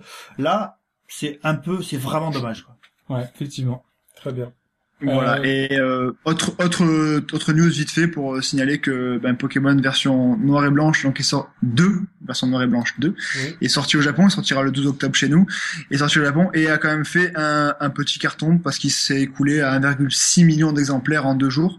C'est certes moins que son prédécesseur qui s'était écoulé à 2,6 millions euh, en un week-end, mais euh, ça reste quand même un score reste, euh, assez le acceptable. Voilà, c'est, c'est Ouais. même si Pokémon continue, ça, c'est toujours la, la même la même recette, mais ça se vend toujours très très bien au, là, Japon. là, on est en milieu d'année, euh, c'est le seul titre pour l'instant au Japon qui a dépassé le million, donc euh, c'est quand même Ouais. une performance Ouais, assez exceptionnelle. quoi. Ah, c'est le seul platinium de l'année. Ah Ouais. ouais, pas Donc, mal. euh, voilà. Pour un marché un peu en déclin. euh. Très bien. Merci. C'est voilà. Et donc pour euh, rester un peu, euh, enfin au Japon, donc euh, on a, on sait que Tales of Exilia 2 va sortir euh, là-bas, donc on est abreuvé de news de Namco Bandai. Et nous on était toujours en attente du premier euh, en Europe euh, et en Occident tout simplement. Euh, et donc à la Japan Expo, en exclu mondial, euh, donc euh, on a eu l'annonce de Tales of Exilia pour l'Europe, ce qui est vraiment une bonne C'est nouvelle. une bonne nouvelle ça. Ouais. Donc euh, vous aurez droit au nouveau Tales of euh, sur PS3 euh, et est-ce que c'est sur, sur 360 Pour c'est je- PS3 uniquement. C'est PS3 PS3, ouais. ouais. Et si, Ah, je, pour- si je dis pas de bêtises, pour préciser aussi, il y a aussi la sortie de Tales of Grace F, donc Ouais. qui est le remake, et qui elle est prévue tout de suite pour la fin août 2000, euh, 2012. Effectivement. Euh, donc on avait ça, on a aussi Toki Totowa, donc euh, qui est un RPG assez prometteur euh, sur PS3 avec euh, des graphismes. en fait, il a beaucoup fait parler parce que les, personnages sont un petit peu en dessin animé, donc c'est autant animation côté animation, ça fait un peu bizarre, mais c'est vraiment très très beau visuellement. Donc le jeu est développé par Image Epoch et son PDG a annoncé que un accord était proche d'être trouvé pour le localiser aux États-Unis et en Europe. Donc euh, c'est une bonne nouvelle aussi pour euh, les amateurs de RPG euh, qui, qui vont pouvoir euh, l'année prochaine, j'imagine, euh, pouvoir euh, avoir pas mal de jeux. euh, C'est-à-dire qu'en 2013, on aura donc le Tale of Xillia, on aura Toki Totowa qui sort pour 2013, et Voilà. surtout, on aura enfin Nino Kuni. Exactement. Le jeu donc du studio Ghibli. Oui. Euh, donc le jeu est développé par Level 5. Euh, Mhm. de- c'est Square Enix qui le distribue, si je dis pas de bêtises. Euh, en Europe, c'est Namco Bandai. en Il Europe, c'est Namco Il Bandai. était justement à la Japan Expo sur le stand de Namco Bandai. Voilà. Et c'est alors juste pour revenir rapidement sur la Japan Expo, c'est assez incroyable à quel point cette Japan Expo a eu des des enfin des des communiqués exclusifs Elle à a la pris, Japan elle a Expo. pris un 9,1. C'est euh, c'est- Ouais. c'est par exemple la première fois qu'on pouvait jouer à la 3DS XL. Ouais. Ouais, Première fois que la 3DS XL est on a, eu, on a eu des grosses annonces, hein. on a eu, enfin, euh, au niveau Namco Bandai, enfin, c'est surtout eux qui ont fait les, les grosses annonces. On a eu un Naruto exclusif, on a eu le Dragon Ball euh, HD, HD, voilà. Euh, donc, Avec Super. Ouh.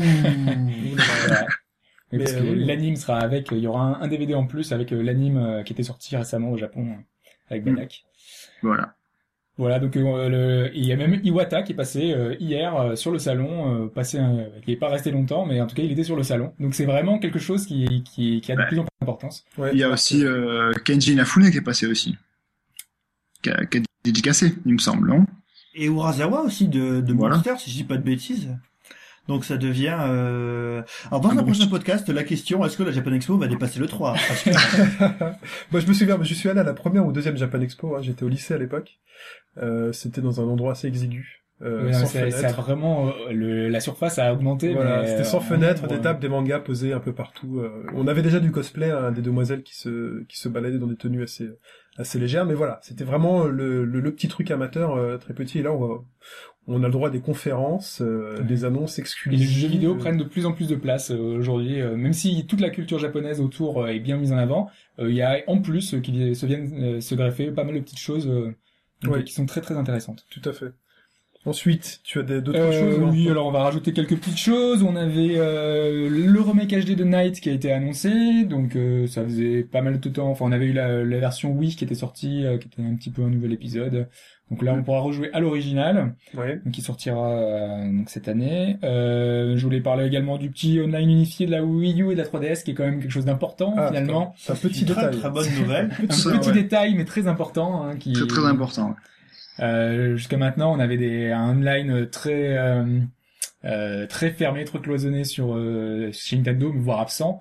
Et donc, euh, on voit qu'ils font des efforts en tout cas, et, euh, et voilà, c'est c'est c'est un bon signe euh, pour la suite. Euh, qu'est-ce qu'on a d'autre? Qu'est-ce qu'on a d'autre? On a par exemple Monster Hunter 4 qui a été annoncé en début de semaine pour le printemps 2013, en, exclusivement sur 3DS. Donc euh, un, un euh, la suite de, de l'épisode de- du troisième épisode qui est sorti sur, Wii, sur euh, sur 3DS et sur euh, PS Vita, Sur PSP, Vita, ce sur sera- PSP. Sur PSP Oui, et PSP, sur. Vita, il y aura une Gaiden. Voilà. Donc euh, ce sera un autre épisode, mais en tout cas le quatrième épisode, le vrai quatrième épisode sera sur euh, 3DS exclusivement. D'accord.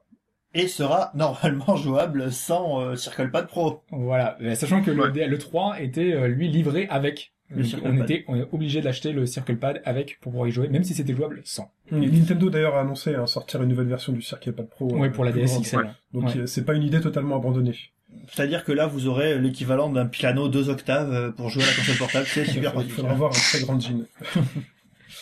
Euh, juste, on a eu une petite rumeur sur euh, Halo 2 Anniversary, donc la suite. euh, donc on a eu Halo Anniversary l'an Ouais. dernier. Le remake du premier Halo sorti Exactement, qui avait eu beaucoup d'efforts de fait au niveau du donc du solo, de refonte graphique, euh, plein de choses. euh. et donc euh, on parle d'un Halo 2 Anniversary pour l'année prochaine. Mhm. Ça paraît un peu loin quand même. Euh, donc on, on verra. Pour l'instant, c'est une rumeur. Euh, et enfin, il y a Arc System Works, hein, les papas de Guilty Gear et Blaze Blue, Oui. donc bien connus des joueurs de baston, euh, qui teasent un nouveau jeu. Donc on verra bien ce que ça donnera, mais euh, mais voilà. Teasing c'est, euh, un peu jeu, pour jeu- l'instant- jeu de combat aussi toujours. on ne sait pas du tout. Il y a quelques mots qui ont été mis euh, qui veulent pas dire grand chose, qui dévoilent pas grand chose. Donc euh, on verra. C'est dans la semaine, j'imagine qu'on aura Si plus je ne dis pas de bêtises, Arc System a sorti des jeux sur iOS. Ouais, il me semble que oui. Ces jours-ci, quoi. J'ai entendu parler de, de sortie de jeux iOS, mais euh... En tout cas, le teasing date encore d'il y a quelques, enfin même euh, hier, le message était encore. Donc euh, pour l'instant, on n'a pas encore euh, de détails sur le sur le jeu. D'accord. très bien. Voilà. Donc voilà ce qu'on pouvait dire euh, de, de, de petits de petites choses comme ça euh, sur lesquelles on n'a pas forcément le temps de revenir euh, en long et en large et en travers. Eh bien, merci messieurs. Euh, ce fut très riche en actualité. Euh, J'espère que vos auditeurs avaient été comblés. Euh, vous pouvez toujours donc nous retrouver, poser vos questions sur le forum dobagauche-droite.fr, vous inscrire à la communauté. Le site ouvrira donc courant juillet avec les news, articles et éditos. Euh, Hobbes nous a, nous a décrit tout ça pardon, en début de podcast. Eh bien écoutez, je vous remercie et je vous dis à bientôt pour un prochain numéro. Au revoir messieurs. Bye bye. Salut. Au. Ciao.